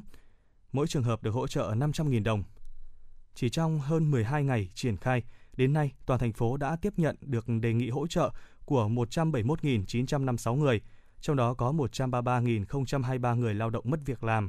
38.198 sinh viên và 735 người nước ngoài có hoàn cảnh khó khăn và tổng số tiền hỗ trợ 85.978 tỷ đồng. Tại chương trình, Ủy ban Mặt trận Tổ quốc Việt Nam thành phố Hà Nội đã chuyển giao 85.978 tỷ đồng tới Ủy ban Mặt trận Tổ quốc Việt Nam của 30 quận, huyện, thị xã và Liên hiệp các tổ chức hữu nghị thành phố để triển khai hỗ trợ. Thay mặt những đơn vị nhận tiền đậu hỗ trợ đợt này với số tiền hơn 11 tỷ đồng, ông Phạm Ngọc Tiến, Chủ tịch Ủy ban Mặt trận Tổ quốc Việt Nam quận Hoàng Mai vui mừng phấn khởi nói. Trước hết thì chúng tôi rất là xúc động bởi vì đây là ờ, cái niềm mong đợi của người dân và thấy được sự quan tâm của cấp ủy đảng, chính quyền các cấp và đặc biệt là thông qua hệ thống mặt trận từ thành phố đến cơ sở và chúng tôi thấy rằng đây là một cái sự kịp thời để động viên ờ, tinh thần và vật chất cho quận, cho phường, cho ờ, những người thụ hưởng ở địa bàn chúng tôi. Và cái trách nhiệm của chúng tôi ờ, sau khi đã giả soát và đề xuất với thành phố thành phố công nhận và quyết định để cho thụ hưởng. Thì nay tiền về rồi thì tôi phải có trách nhiệm là chuyển giao đến ờ, tay người thụ hưởng một cách là ờ, nhanh nhất kịp thời nhất. Thông tin từ Ủy ban Nhân dân thành phố Hà Nội cho biết đến nay các sở ngành địa phương tổ chức đã thực hiện hỗ trợ cho các đối tượng khó khăn bị ảnh hưởng bởi dịch bệnh với tổng kinh phí trên 1.320 tỷ đồng, trong đó ngân sách nhà nước gần 942 tỷ đồng, nguồn vận động xã hội hóa để hỗ trợ các đối tượng ngoài quy định là 378 tỷ đồng, Ngoài ra, Ủy ban Mặt trận Tổ quốc Việt Nam thành phố Hà Nội đã trích kinh phí trên 89 tỷ đồng từ nguồn ủng hộ công tác phòng chống dịch COVID-19, hỗ trợ cho 175.117 hộ nghèo gặp khó khăn do dịch bệnh. Ngày 25 tháng 9 vừa qua, Ủy ban Mặt trận Tổ quốc Việt Nam thành phố Hà Nội tổ chức chương trình trao tặng máy tính cho học sinh có hoàn cảnh khó khăn đợt 1. Tại chương trình, Ủy ban Mặt trận Tổ quốc Việt Nam thành phố đã tiếp nhận ủng hộ 43 bộ máy vi tính. Cụ thể, đạo tràng Pháp Hoa của Thành hội Phật giáo thành phố Hà Nội ủng hộ 10 bộ, Ban Hoàng Pháp của Thành hội Phật giáo thành phố Hà Nội ủng hộ 15 bộ, công ty cổ phần Hanen ủng hộ 18 bộ và trao tặng tới 43 em học sinh có hoàn cảnh khó khăn trên địa bàn thành phố. Là một trong 43 em học sinh có hoàn cảnh khó khăn trên địa bàn thành phố được nhận máy tính đợt đầu tiên, em Nguyễn Quỳnh Anh, học sinh trường Trung học cơ sở Đặng Xá, huyện Gia Lâm, xúc động nói. Con rất xúc động khi có các nhà hảo tâm tặng cho con những bộ máy tính giúp con có điều kiện học tập tốt hơn ạ. Khi có bộ máy tính này, việc học tập của con nó dễ dàng hơn rất nhiều ạ. Và con hứa là khi đã nhận được những thiết bị hỗ trợ rồi thì con sẽ học thật chăm chỉ và cố gắng để xứng đáng với sự quan tâm của mọi người. Phát biểu tại chương trình, Chủ tịch Ủy ban Mặt trận Tổ quốc Việt Nam thành phố Nguyễn Lan Hương đánh giá, thời gian qua Ủy ban Mặt trận Tổ quốc Việt Nam thành phố đã làm tốt 4 nhiệm vụ quan trọng, đó là làm tốt công tác tuyên truyền, vận động nhân dân thực hiện tốt việc phòng chống dịch, đồng thời gương mẫu tham gia trực tiếp vào những giải pháp phòng chống dịch bệnh. Ủy ban Mặt trận Tổ quốc Việt Nam thành phố cũng được thành phố tin tưởng giao nhiệm vụ đầu mối thực hiện việc kêu gọi, huy động các nguồn lực phòng chống dịch trên địa bàn thủ đô và các tỉnh thành cả nước. Ngoài ra, Ủy ban Mặt trận Tổ quốc thành phố còn tham gia giám sát thực hiện chính sách liên quan đến phòng chống dịch, nhất là chính sách liên quan đến đối tượng nhận hỗ trợ từ chính phủ, thành phố và Ủy ban Mặt trận Tổ quốc Việt Nam thành phố. Những kết quả đó đã được lãnh đạo thành phố, lãnh đạo chính quyền các quận, huyện, thị xã và nhân dân ghi nhận đánh giá cao. Đồng chí Nguyễn Lan Hương cũng ghi nhận và trân trọng những vất vả, áp lực và sự cố gắng của cán bộ mặt trận cơ sở khi phải thực hiện một việc rất gấp và chưa có tiền lệ. Nhưng với sự quyết tâm và tình cảm trách nhiệm, các đơn vị đã giả soát xét chọn một số lượng lớn người cần trợ giúp, đảm bảo đúng tiến độ và yêu cầu đề ra. Chủ tịch Ủy ban Mặt trận Tổ quốc Việt Nam thành phố Hà Nội đề nghị Ủy ban Mặt trận Tổ quốc Việt Nam các cấp tiếp tục vận động nguồn lực và chăm lo hỗ trợ những người khó khăn do ảnh hưởng của dịch bệnh. Đây là nhiệm vụ số 1 mà mặt trận các cấp phải quan tâm, đồng thời cũng kêu gọi các cơ quan, đơn vị, tổ chức, doanh nghiệp bằng tình cảm sâu sắc và trách nhiệm của mình, tiếp tục quan tâm, ủng hộ chương trình sóng và máy tính cho em của thành phố để mọi em học sinh có hoàn cảnh khó khăn đều được trang bị thiết bị điện tử phục vụ việc học trực tuyến và học tập lâu dài. Và chúng tôi cũng rất mong muốn là buổi lễ ngày hôm nay cũng chỉ là đợt bộ để trao tặng cho các em những cái trang thiết bị học tập thuận lợi hơn và sẽ được tiếp tục nhận sự ủng hộ hỗ trợ các cơ quan đơn vị tổ chức doanh nghiệp và những nhà hảo tâm trên địa bàn thành phố để giúp cho chương trình sóng và máy tính cho em của thành phố Hà Nội của chúng ta sẽ tiếp tục có được nhiều kinh phí, có được nhiều trang thiết bị, máy móc phục vụ cho các em học sinh. Chúng tôi cũng sẽ cố gắng để tiếp tục kêu gọi, tiếp tục tuyên truyền vận động, huy động các nguồn lực để gửi đến các em sớm nhất. Những cái phần quà có ý nghĩa như vậy ngay những cái ngày tháng đầu năm học. Theo Chủ tịch Ủy ban Mặt trận Tổ quốc Việt Nam thành phố Hà Nội, trong năm 2021, dịch bệnh COVID-19 bùng phát gây thiệt hại nặng nề đến mọi mặt trong đời sống xã hội, trên tinh thần chống dịch như chống giặc, với chỉ đạo quyết liệt, những giải pháp đúng đắn kịp thời của Đảng bộ, chính quyền thành phố và sự đoàn kết đồng lòng của nhân dân thủ đô, tới nay tình hình dịch bệnh cơ bản được kiểm soát, thành phố chúng ta đã chuyển sang áp dụng phòng chống dịch theo chỉ thị 15 của chính phủ. Để có được thành quả đó, từ ngày 24 tháng 7 đến ngày 21 tháng 9, thành phố đã thực hiện giãn cách toàn xã hội theo tinh thần chỉ thị 16 của Thủ tướng Chính phủ. Dịch bệnh kéo dài khiến cho cuộc sống của nhân dân gặp nhiều khó khăn, nhiều doanh nghiệp phải dừng hoạt động. Chia sẻ với những khó khăn của doanh nghiệp, của người dân, đặc biệt là những đối tượng chính sách, người nghèo, lao động, sinh viên gặp khó khăn do ảnh hưởng của dịch COVID-19, chính phủ, thành phố đã có nhiều chính sách để hỗ trợ người lao động, người sử dụng lao động như Nghị quyết 68 của chính phủ, quyết định 3642 của Ủy ban Nhân dân thành phố, nghị quyết 15 của Hội đồng Nhân dân thành phố. Thành phố cũng đang chỉ đạo đẩy nhanh việc chi trả cho những người được hưởng những chính sách của thành phố. Chủ tịch Ủy ban Mặt trận Tổ quốc Việt Nam thành phố cho biết, cùng với những chính sách của chính phủ, của thành phố, với phương châm không để người dân nào gặp khó khăn do dịch bệnh mà không được giúp đỡ và để những người khó khăn yên tâm, đồng lòng thực hiện các biện pháp chống dịch. Ngay từ những ngày đầu thực hiện giãn cách, Ủy ban Mặt trận Tổ quốc Việt Nam và các cấp thành phố đã triển khai nhiều hoạt động hỗ trợ người nghèo, người gặp khó khăn do ảnh hưởng của dịch COVID-19 thông qua các hoạt động như hỗ trợ 100% hộ nghèo, mỗi hộ một túi quà an sinh trị giá 1 triệu đồng, triển khai các mô hình chợ không đồng,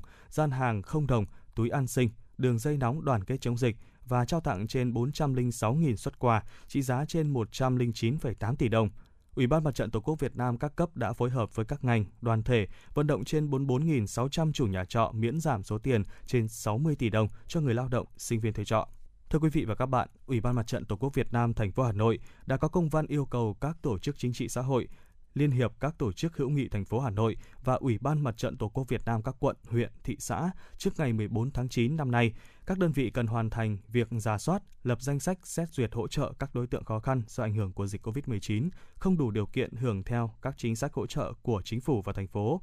Theo đó, các đối tượng được hỗ trợ gồm người lao động bị dừng việc làm, mất việc làm trong thời gian thực hiện giãn cách xã hội theo chỉ thị số 17, chỉ thị số 20 của thành phố Hà Nội đang gặp khó khăn nhưng không đủ điều kiện nhận hỗ trợ các quyết định nghị quyết của thành phố, bao gồm cả những người không có hộ khẩu Hà Nội, chưa làm đăng ký tạm trú, có nhu cầu nguyện vọng được hỗ trợ, sinh viên có hoàn cảnh khó khăn đang thuê trọ trên địa bàn thành phố có nhu cầu nguyện vọng được hỗ trợ, người nước ngoài đang sinh sống, học tập và làm việc trên địa bàn thành phố gặp khó khăn do dịch bệnh có nhu cầu nguyện vọng được hỗ trợ. Những trường hợp trên làm đơn gửi Ủy ban Mặt trận Tổ quốc Việt Nam quận, huyện, thị xã thông qua Ban công tác mặt trận, tổ dân phố nơi đang cư trú, tạm trú. Mỗi trường hợp đủ điều kiện sẽ được Ủy ban Mặt trận Tổ quốc Việt Nam thành phố Hà Nội hỗ trợ 500.000 đồng, kinh phí trích từ Quỹ phòng chống dịch COVID-19 của thành phố. Quý vị thính giả vừa được lắng nghe phóng sự Mặt trận Tổ quốc Hà Nội tiếp tục hỗ trợ người dân vượt qua khó khăn do dịch COVID-19. Tiếp theo chương trình, xin mời quý vị cùng thư giãn với giai điệu ca khúc Duyên quê. em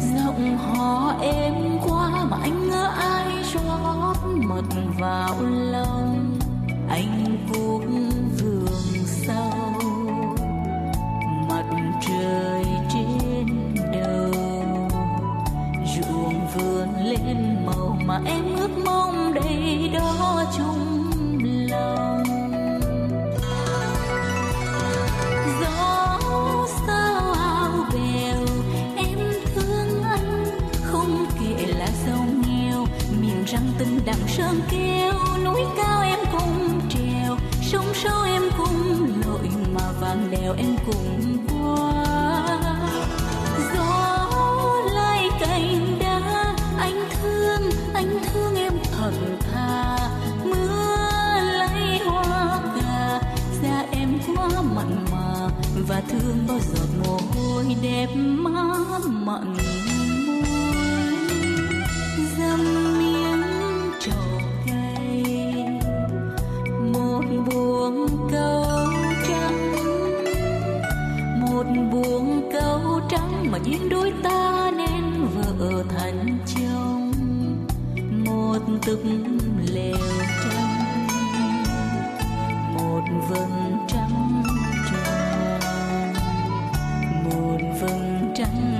mà tha thiết yêu cho hết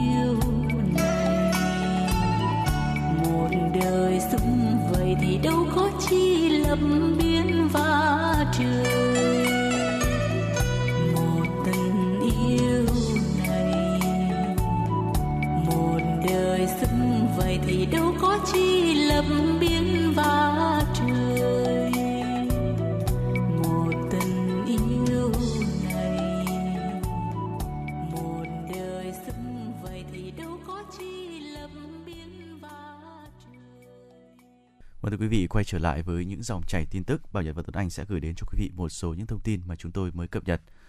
Thưa quý vị và các bạn, Chủ tịch Ủy ban nhân dân thành phố Hà Nội Trung Ngọc Anh vừa ký ban hành quyết định về việc khen thưởng các tập thể cá nhân có thành tích trong công tác phòng chống dịch bệnh COVID-19 năm 2021. Theo quyết định, Chủ tịch Ủy ban nhân dân thành phố Hà Nội tặng bằng khen cho 7 tập thể, hộ gia đình đã có thành tích trong đóng góp hỗ trợ công tác phòng chống dịch COVID-19 trên địa bàn thành phố. Về cá nhân, có 8 người được Chủ tịch Ủy ban nhân dân thành phố tặng bằng khen do đã có thành tích trong đóng góp hỗ trợ công tác phòng chống dịch COVID-19 trên địa bàn thành phố. Mức tiền thưởng cho mỗi tập thể, hộ gia đình, cá nhân theo quy định tại điều 73 Nghị định số 91 của Chính phủ. Tiền thưởng được trích từ quỹ thi đua khen thưởng thành phố Hà Nội chuyển vào tài khoản của Ủy ban Mặt trận Tổ quốc Việt Nam thành phố Hà Nội để thực hiện. Theo phương án thiết kế đường vành đai 4 vừa được Thành ủy Hà Nội ra nghị quyết để triển khai, tuyến đường có hai phương án thiết kế đi bằng hoặc đi bằng kết hợp với cao tốc trên cao. Trong thời trình tổng thể tuyến đường vừa được Ủy ban nhân dân thành phố báo cáo Thành ủy Hà Nội, tuyến đường vành đai 4 có hai phương án thiết kế kỹ thuật, gồm thiết kế tuyến đường đi bằng phương án 1 và thiết kế tuyến đường đi bằng kết hợp làn cao tốc đi trên cao với 4 làn xe phương án 2. Đối với phương án 1, đường vành đai 4 sẽ được xây dựng với 6 làn xe cơ giới đô thị, 4 làn cao tốc chạy ở giữa, hai bên là đường gom. Ngoài ra, theo phương án này, tuyến đường còn bố trí dành ra 20 m cho đường sắt đô thị đi trên cao. Với phương án 2, đường vành đai 4 có 6 làn đường xe cơ giới, 4 làn đường cao tốc được thiết kế đi trên cao. Hệ thống đường gom và đường sắt đô thị đi như phương án 1. Về vốn đầu tư, Sở Giao thông Vận tải Hà Nội cho biết, tính toán sơ bộ để đầu tư toàn tuyến vành đai 4, phương án 1, cao tốc đi bằng sẽ có tổng mức đầu tư khoảng 105.000 tỷ đồng và theo phương án 2, cao tốc đi trên cầu cạn toàn tuyến cần khoảng 135.000 tỷ đồng. Thưa quý vị, Bộ Xây dựng cho biết nguồn vốn tín dụng dành để cấp bù lãi suất cho các chủ đầu tư dự án và các đối tượng được ưu đãi vay để mua, thuê mua nhà ở xã hội vẫn còn thiếu so với nhu cầu. Số liệu báo cáo cho thấy, Ngân hàng Nhà nước đã đề xuất bố trí trong kế hoạch đầu tư công trung hạn cho nhu cầu vốn hỗ trợ nhà ở xã hội giai đoạn 2016-2020 là 977,5 tỷ đồng. Trong đó, vốn cấp cho ngân hàng chính sách xã hội là 9.000 tỷ đồng, vốn cấp bù lãi suất cho 4 ngân hàng thương mại hỗ trợ cho vay nhà ở xã hội là 9.977,5 tỷ đồng. Tuy nhiên đến nay, Ngân hàng Chính sách Xã hội mới phân bổ 2.163 tỷ đồng, chỉ đạt 24% so với nhu cầu giai đoạn 2016-2020. Trong khi đó, các tổ chức tín dụng được nhà nước chỉ định cũng chưa được bố trí nguồn vốn để cấp bù lãi suất cho vay đối với nhà ở xã hội. Vì vậy, trong giai đoạn 2016-2020, chưa có chủ đầu tư dự án nhà ở xã hội nào được tiếp cận nguồn vốn vay ưu đãi. Dịch COVID-19 diễn biến phức tạp làm ảnh hưởng nghiêm trọng đến hoạt động sản xuất kinh doanh của các doanh nghiệp trên cả nước, đặc biệt là 19 tỉnh thành phố phía Nam. Trong đó, các doanh nghiệp ngành công nghiệp chế biến, chế tạo đang gánh chịu nhiều tác động tiêu cực. Báo cáo xu hướng sản xuất kinh doanh ngành công nghiệp chế biến, chế tạo quý 3 và dự báo quý 4 của Tổng cục Thống kê cho thấy chỉ có 38,6% trong số 5.663 doanh nghiệp trả lời khảo sát cho biết hoạt động sản xuất kinh doanh quý 3 tốt lên và giữ vững ổn định so với quý 2. Trong đó có 13,2% tốt lên và 25,4% giữ ổn định. Bên cạnh đó, 61,4% doanh nghiệp chia sẻ hoạt động sản xuất kinh doanh của họ đang khó khăn hơn. Khi được hỏi về triển vọng trong quý 4, 73,7% doanh nghiệp kỳ vọng tình hình sản xuất kinh doanh của họ sẽ tốt hơn và giữ vững ổn định, đồng thời số doanh nghiệp dự báo khó khăn hơn đã giảm xuống chỉ còn 26,3%. Trong quý 3 năm 2021, bức tranh bất động sản tại các tỉnh thành phố trên cả nước khá ảm đạm do chịu tác động tiêu cực bởi dịch bệnh COVID-19. Tuy vậy, thị trường này vẫn có những điểm sáng đến từ một số khu vực và loại hình. Đặc biệt là giá bất động sản tiếp tục có xu hướng tăng, nhất là ở thành phố Hồ Chí Minh. Đại diện bất động sản.com.vn cho biết, trong quý 3 năm 2021, mức độ quan tâm đến thị trường bất động sản sụt giảm khá mạnh do đợt bùng phát dịch COVID-19 lần thứ tư kéo dài. Cụ thể, lượng tin đăng thể hiện nguồn cung và mức độ quan tâm nguồn cầu đến bất động sản trong tháng 7 giảm lần lượt là 22 và 12%. Trong tháng 8, lượng tin đăng và mức độ quan tâm bất động sản tiếp tục giảm sâu hơn, lần lượt là 58% và 27%. Các tỉnh thành có mức giảm mạnh nhất trong tháng 7 là Phú Yên với 37%, Bình Dương 35%, Đồng Nai 35%, Thành phố Hồ Chí Minh 33%, Khánh Hòa 32%. Con số mức độ quan tâm tới các loại hình bất động sản trong tháng 8 cũng giảm mạnh tại Đà Nẵng với 49%, Bình Dương 40%, Hà Nội 36%, Đồng Nai 35%. Theo nghiên cứu, loại hình bất động sản có mức sụt giảm mạnh nhất cả về nguồn cung và nguồn cầu là nhà riêng, nhà mặt phố, căn hộ chung cư và đất nền.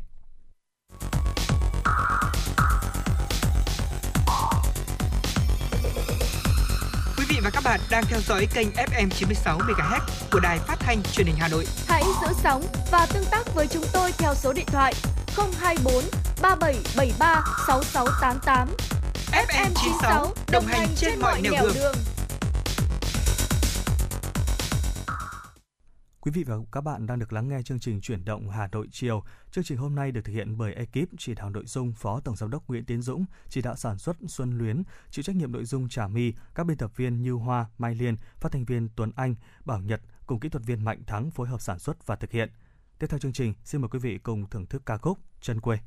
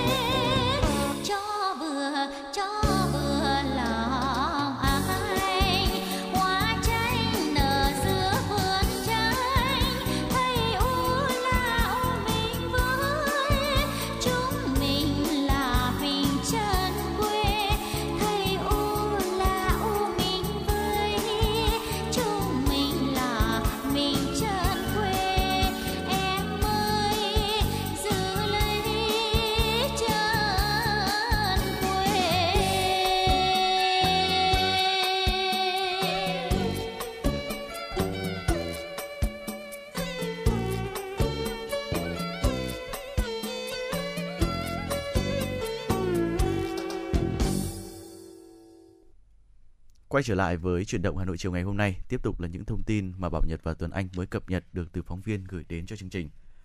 Thưa quý vị và các bạn, Bộ Lao động Thương binh và Xã hội vừa ban hành công văn hướng dẫn công tác thanh tra các hoạt động liên quan đến ngành năm 2022. Theo kế hoạch, trong năm tới, Bộ Lao động Thương binh và Xã hội phối hợp với các bộ, ban, ngành chức năng tập trung thanh tra việc chấp hành các quy định của pháp luật về bảo hiểm xã hội tại các doanh nghiệp nợ động, tiền bảo hiểm xã hội và tại các cơ sở giáo dục khối các trường cao đẳng, đại học.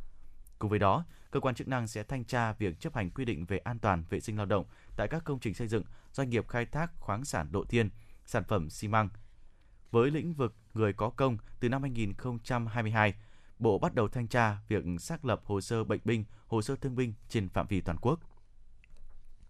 Thông tin về công tác quản lý trật tự xây dựng trên địa bàn thành phố Hà Nội, Sở Xây dựng cho biết 9 tháng năm 2021, Ủy ban nhân dân các quận, huyện, thị xã và các đội quản lý trật tự xây dựng đô thị quận, huyện, thị xã đã triển khai 11.079 công trình, qua đó phát hiện, thiết lập hồ sơ xử lý đối với 248 trường hợp có vi phạm, chiếm tỷ lệ 2,238%.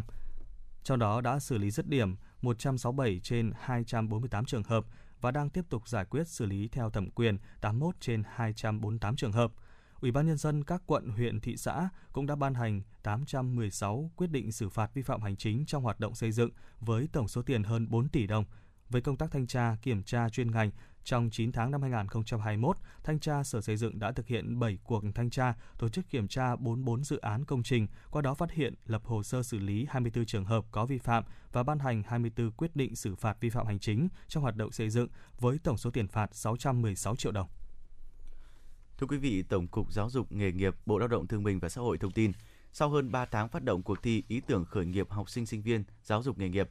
Startup Kids 2021 đã thu hút 1.518 ý tưởng, dự án khởi nghiệp của học sinh sinh viên các cơ sở giáo dục nghề nghiệp tham gia dự thi. Ban tổ chức cuộc thi đã chọn được 205 dự án của 59 cơ sở giáo dục nghề nghiệp vào vòng bán kết. Nội dung các dự án ý tưởng dự thi vòng bán kết tập trung vào chủ đề khởi nghiệp đổi mới sáng tạo thời đại 4.0, hướng đến các ý tưởng, dự án có hàm lượng cao ứng dụng khoa học công nghệ, nhất là công nghệ số trong lĩnh vực chăm sóc, hỗ trợ người cao tuổi, người khuyết tật. Những dự án ý tưởng khởi nghiệp xuất sắc sẽ được trao giải thưởng có giá trị. Dự kiến lễ trao giải Startup Kids 2021 được tổ chức trong khuôn khổ Ngày hội khởi nghiệp quốc gia học sinh sinh viên giáo dục nghề nghiệp vào tháng 11 năm 2021. Theo thống kê, mỗi người trưởng thành tại Việt Nam tiêu thụ tới 9,4 gam muối trên một ngày, cao gần gấp 2 lần so với khuyến nghị. Đây là thông tin được đưa ra trong hội thảo trực tuyến hướng dẫn triển khai các hoạt động truyền thông giảm tiêu thụ muối để phòng chống tăng huyết áp và các bệnh không lây nhiễm khác do Cục Y tế Dự phòng, Bộ Y tế với sự hỗ trợ của Tổ chức Y tế Thế giới WHO tổ chức.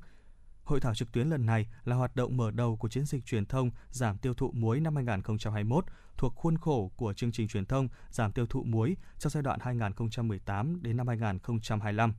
Tổ chức Y tế Thế giới đã khuyến cáo mỗi người trưởng thành chỉ nên tiêu thụ dưới 5 gram muối mỗi ngày. Tuy nhiên hiện nay, mỗi người trưởng thành tại Việt Nam tiêu thụ tới 9,4 gram muối trên một ngày, cao gần gấp 2 lần so với khuyến nghị. Tại Việt Nam, ăn nhiều muối là nguyên nhân quan trọng, góp phần làm gia tăng tỷ lệ mắc tăng huyết áp và tử vong do các bệnh tim mạch. Số liệu cũng cho thấy trong đại dịch COVID-19 đang xảy ra, đa số những người tử vong do COVID-19 đều có bệnh nền như tăng huyết áp, bệnh tim mạch hoặc các bệnh mạng tính khác. Chính vì vậy, phòng chống bệnh tim mạch là một chương trình y tế ưu tiên của các quốc gia, trong đó kiểm soát yếu tố nguy cơ gây tim mạch là một nội dung quan trọng, đặc biệt là nguy cơ do ăn thừa muối. Một nghiên cứu mới đây của hãng Superi ủy quyền đã phân tích số lượt người xem của các nội dung gắn thẻ travel du lịch trên nền tảng TikTok. Nghiên cứu này đã tổng hợp dữ liệu từ 193 quốc gia, 292 thành phố và 1.095 điểm du lịch trên thế giới, dựa trên tìm kiếm trên các địa danh gắn thẻ với du lịch, ví dụ như Travel Việt Nam hay Việt Nam Travel. Thống kê cho thấy, các video về nội dung du lịch có tới 49,9 tỷ lượt xem, giúp cho các quốc gia, thành phố và điểm du lịch trên khắp thế giới được biết đến một cách rộng rãi hơn. Theo nghiên cứu này, những video du lịch về Nhật Bản được người dùng TikTok xem nhiều nhất, với hơn 461 triệu lượt. Các video này bao gồm cả giới thiệu điểm đến và các mẹo du lịch, hướng dẫn, phép xã giao dành cho du khách nước ngoài và lời khuyên về thời điểm du lịch, cách ngắm hoa anh đào nổi tiếng của Nhật Bản. Xếp sau Nhật Bản trong top 25 quốc gia có số lượt người xem nhiều nhất lần lượt là Nga, Mexico, Mỹ và Trung Quốc – Việt Nam đứng thứ 6 với 107 triệu lượt. Xếp trên Italy với 105,6 triệu lượt. Thái Lan đứng thứ 8 trong danh sách này với 95,1 triệu lượt. Ngày hôm nay, Công an quận Hoàng Mai Hà Nội cho biết đang thụ lý hồ sơ tìm hiểu nguyên nhân vụ cháy trên phố Lĩnh Nam ảnh hưởng đến 3 kiosk. Thông tin ban đầu khoảng 0 giờ 05 cùng ngày, đội cảnh sát phòng cháy chữa cháy và cứu nạn cứu hộ công an quận Hoàng Mai nhận tin từ trung tâm 114 về việc xảy ra cháy tại kiosk bán hàng vị trí đối diện số 295 Lĩnh Nam, phường Vĩnh Hưng. Đơn vị đã điều nhiều xe chuyên dụng tổ chức cứu chữa, trong vòng 60 phút đám cháy được dập tắt. Vụ cháy không có thiệt hại về người, thiệt hại tài sản đang được thống kê. Được biết đám cháy làm cháy rụi một kiosk và ảnh hưởng đến 3 kiosk lân cận. Các kiosk trên có diện tích từ 15 đến 25 mét vuông, bán hàng quần áo, thực phẩm do các cá nhân tự dựng trên mặt đường Lĩnh Nam gần khu chợ truyền thống. Hiện vụ việc tiếp tục được điều tra và làm rõ. Lúc 19 giờ 15 ngày hôm qua, một chiếc xe ô tô loại 4 chỗ đang lưu thông trên đường nội bộ đô thị mới Dương Nội hướng về đường Ngô Thị Nhậm, phường La Khê, quận Hà Đông bất ngờ bốc cháy dữ dội. Đám cháy bắt nguồn từ dưới nắp capo. Khi người dân phát hiện ra vụ việc đã kịp thời hô hoán chủ xe ô tô dừng lại. Sau khi nhận được tín hiệu của người dân, chủ xe dừng kịp thời mở cửa để người bên trong thân xe chạy ra ngoài thoát hiểm. Thông tin ban đầu, chiếc xe bị cháy là BMW X5 biển kiểm soát 30F 23489. Chủ phương tiện là anh Phạm Văn Quyền, sinh năm 1993, ở xã An Khánh, huyện Hoài Đức, Hà Nội. Vào thời điểm xảy ra vụ việc, anh Quyền đang chở vợ và con gái đi trên chiếc xe. Nhận được tin báo, công an quận Hà Đông nhanh chóng điều 3 xe cứu hỏa tới hiện trường dập tắt đám cháy.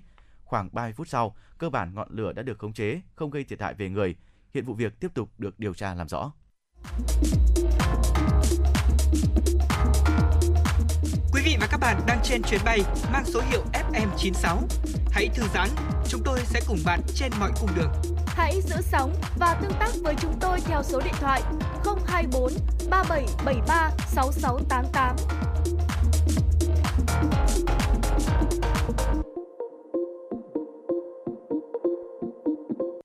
Thưa quý vị và các bạn, sau khi chính phủ ban hành nghị quyết 116 về chính sách hỗ trợ người lao động và người sử dụng lao động bị ảnh hưởng bởi đại dịch COVID-19 từ quỹ bảo hiểm thất nghiệp, nguồn kinh phí hỗ trợ khoảng 30.000 tỷ đồng từ kết dư quỹ bảo hiểm thất nghiệp đến hết năm 2020.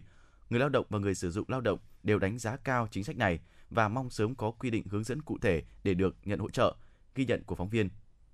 Tính đến cuối tháng 12 năm ngoái, số người tham gia bảo hiểm xã hội bắt buộc là hơn 15 triệu người. Đây là năm đầu tiên số người tham gia bảo hiểm xã hội bắt buộc giảm so với năm trước. Nguyên nhân là do dịch bệnh COVID-19 dẫn đến người lao động tại các doanh nghiệp, cơ sở sản xuất kinh doanh bị mất việc làm, không thuộc diện tham gia bảo hiểm xã hội bắt buộc. Số tiền chậm đóng bảo hiểm xã hội bắt buộc là hơn 12.000 tỷ đồng. Chủ yếu doanh nghiệp ngoài quốc doanh, số chậm đóng khó thu hồi là hơn 2.000 tỷ đồng. Để hạn chế chậm đóng và thu hồi tiền chậm đóng bảo hiểm xã hội, các đại biểu đề nghị Bộ Lao động Thương binh và Xã hội tăng cường thanh tra kiểm tra các doanh nghiệp cố tình trốn đóng, chậm đóng. Bộ Kế hoạch và Đầu tư chia sẻ thông tin dữ liệu về đăng ký doanh nghiệp, tạo điều kiện cho các doanh nghiệp đăng ký lao động, bảo hiểm xã hội theo quy định của pháp luật. Phó chủ nhiệm Ủy ban xã hội Lâm Văn Đoan đề nghị xử lý nghiêm những hành vi trốn đóng nợ động thì nó mới giảm được cái số nợ bảo xã hội lớn như hiện nay bởi vì nếu mà chúng ta bộ hình sự đã đưa đặt ra mục đích như vậy mà không xử lý được và với cái tỷ lệ vụ ít như thế đề nghị rất nhiều nhưng mà khởi tố rất ít thì đây là vấn đề cần quan tâm nếu mà không xử lý được cái hiệu lực hiệu quả trong thi hành một luật hình sự ở trong cái lĩnh vực bảo hiểm xã hội thì tôi nghĩ rằng cái tình trạng trốn đóng nợ động gian lận bảo hiểm xã hội nó sẽ vẫn còn tiếp tục và rất khó khắc phục. Theo nghị quyết 116, đối tượng áp dụng là người lao động đang tham gia bảo hiểm thất nghiệp tại thời điểm ngày 30 tháng 9 năm 2021, không bao gồm người lao động đang làm việc tại cơ quan nhà nước, tổ chức chính trị, tổ chức chính trị xã hội, đơn vị vũ trang nhân dân và đơn vị công nghiệp, sự nghiệp công lập do ngân sách nhà nước đảm bảo chi thường xuyên. Người lao động đã dừng tham gia bảo hiểm thất nghiệp do chấm dứt hợp đồng lao động hoặc hợp đồng làm việc trong khoảng thời gian từ ngày 1 tháng 1 năm 2020 đến hết ngày 30 tháng 9 năm 2021 có thời gian đóng bảo hiểm thất nghiệp được bảo lưu theo quy định của pháp luật về việc làm, không bao gồm người hưởng lương hưu hàng tháng. Theo đó, tùy thời gian đóng bảo hiểm thất nghiệp, người lao động sẽ nhận được hỗ trợ từ 1,8 triệu đồng đến cao nhất 3,3 triệu đồng. Trong thời điểm mà hầu hết người lao động đều bị ảnh hưởng nặng nề của đại dịch COVID-19, thì việc triển khai chính sách hỗ trợ này khiến cho người lao động cảm thấy vui mừng và mong sớm nhận được tiền hỗ trợ này. Chị Nguyễn Khánh Ly ở quận Nam Từ Liêm từng làm việc cho một công ty thời trang trong 3 năm cho biết.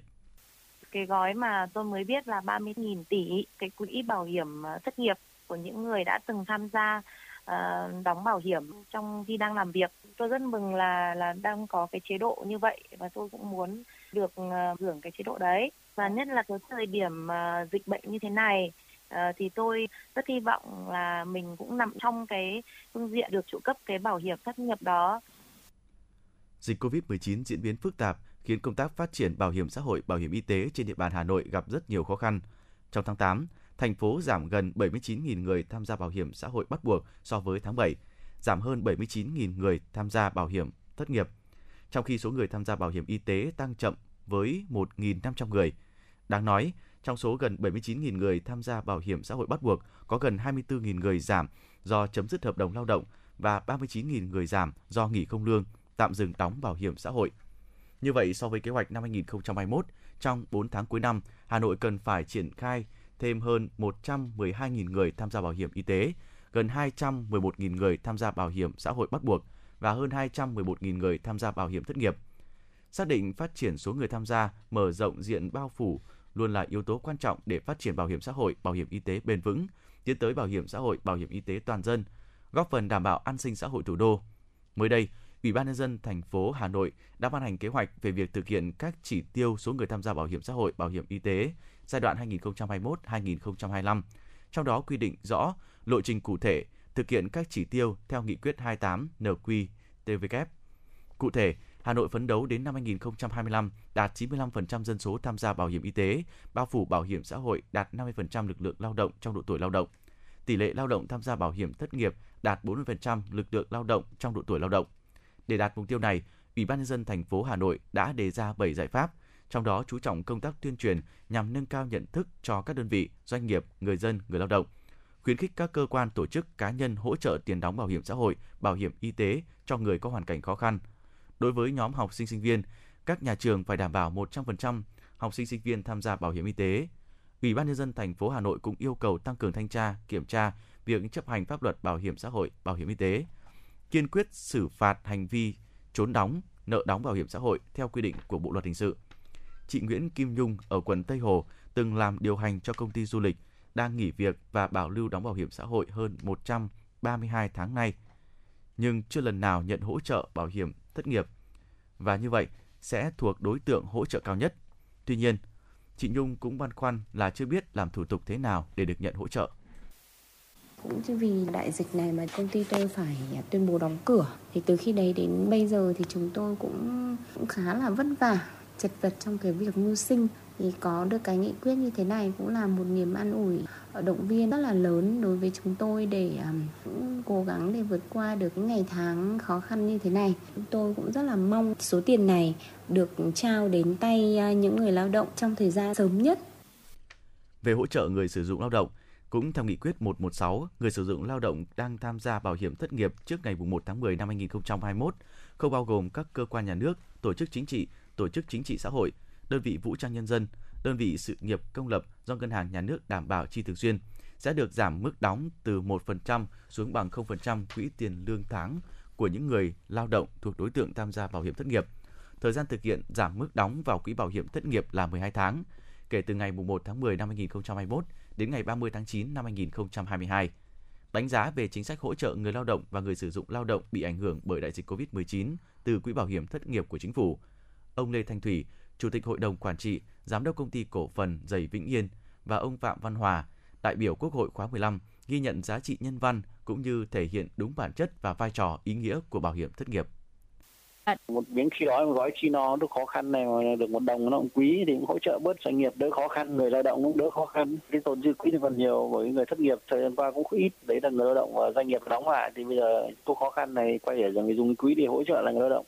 tôi cho rằng đây là cực kỳ quan trọng và hết sức là cần thiết và mang một cái tính rất là nhân văn của quốc hội cũng như của chính phủ để mà quan tâm lo cho người lao động. Phải nói là người lao động mà được tin được hỗ trợ như vậy rất mừng. Người ta cho rằng cũng là một cái tính nhân văn rất là tốt.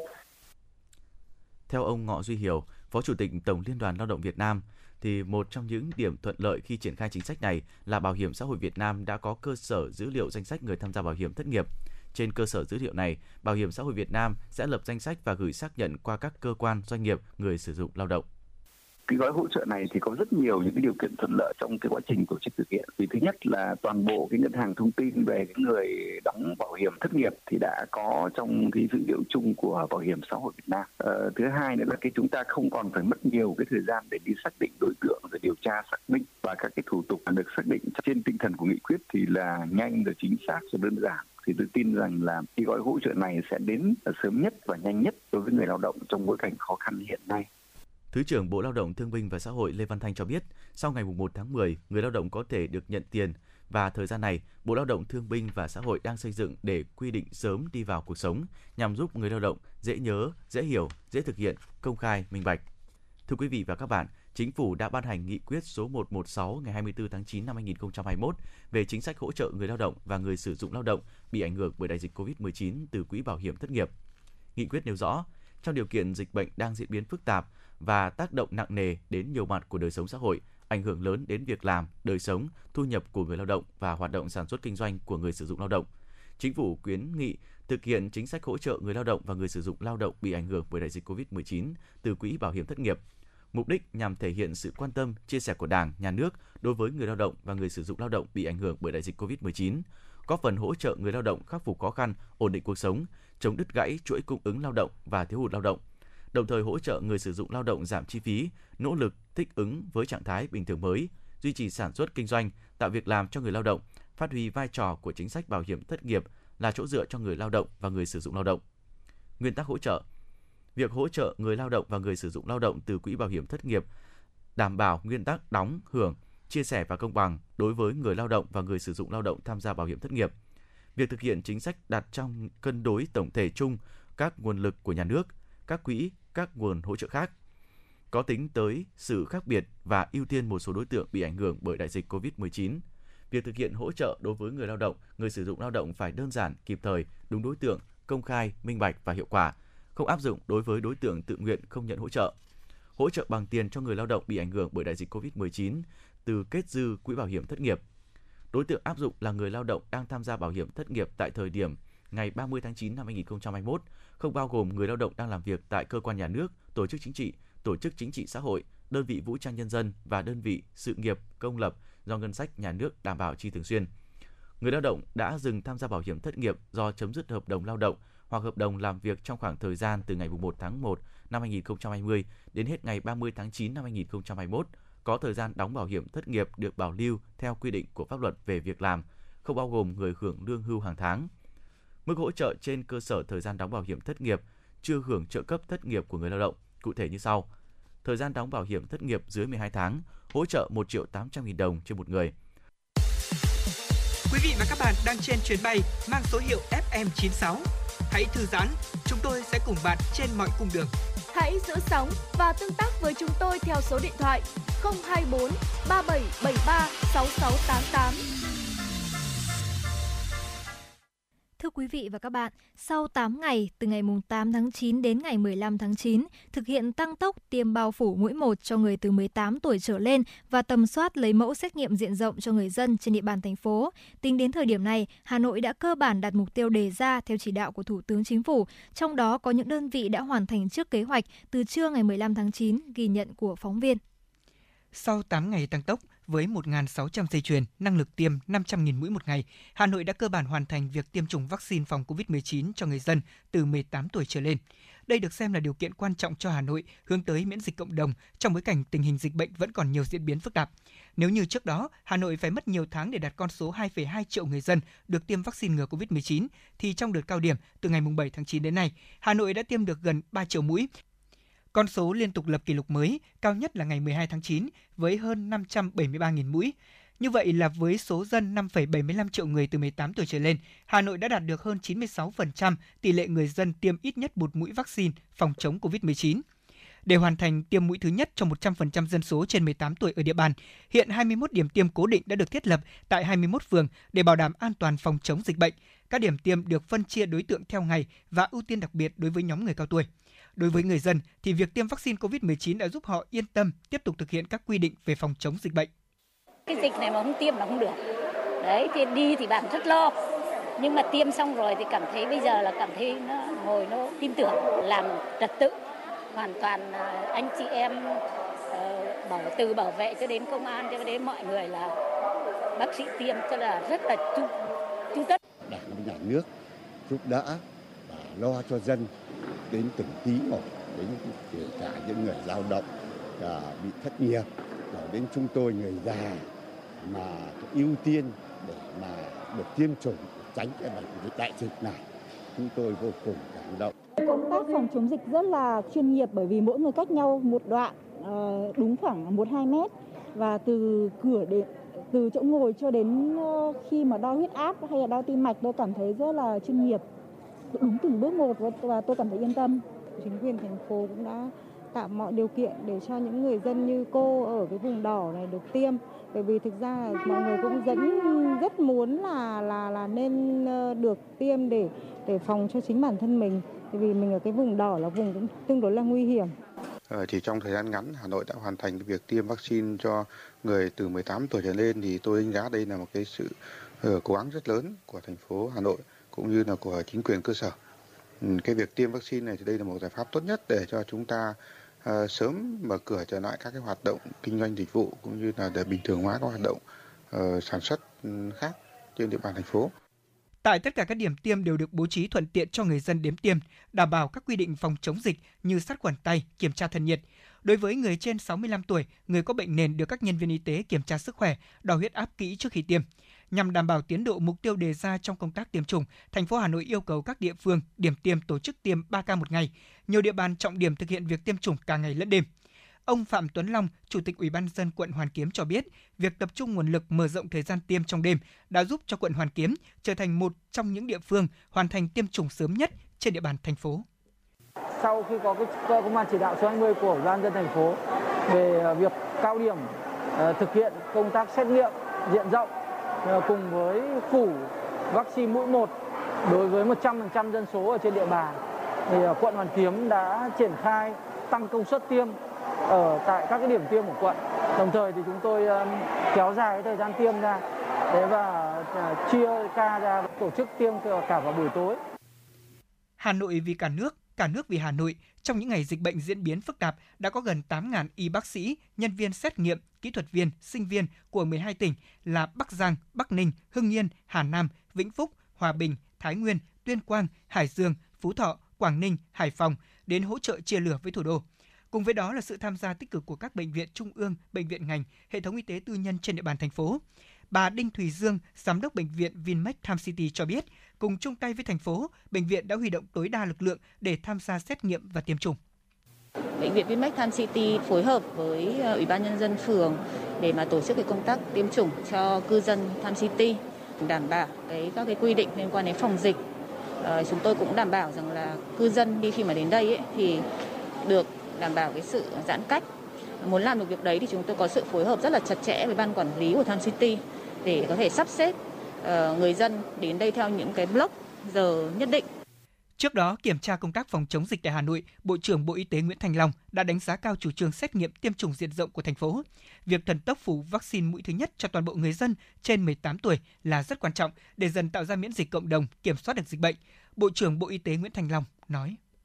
Hà Nội đã triển khai rất là bài bản ở trong vấn đề về tiêm vaccine. Và đây là một trong những cái mà chúng tôi cho rằng Hà Nội đang thực hiện rất là đúng.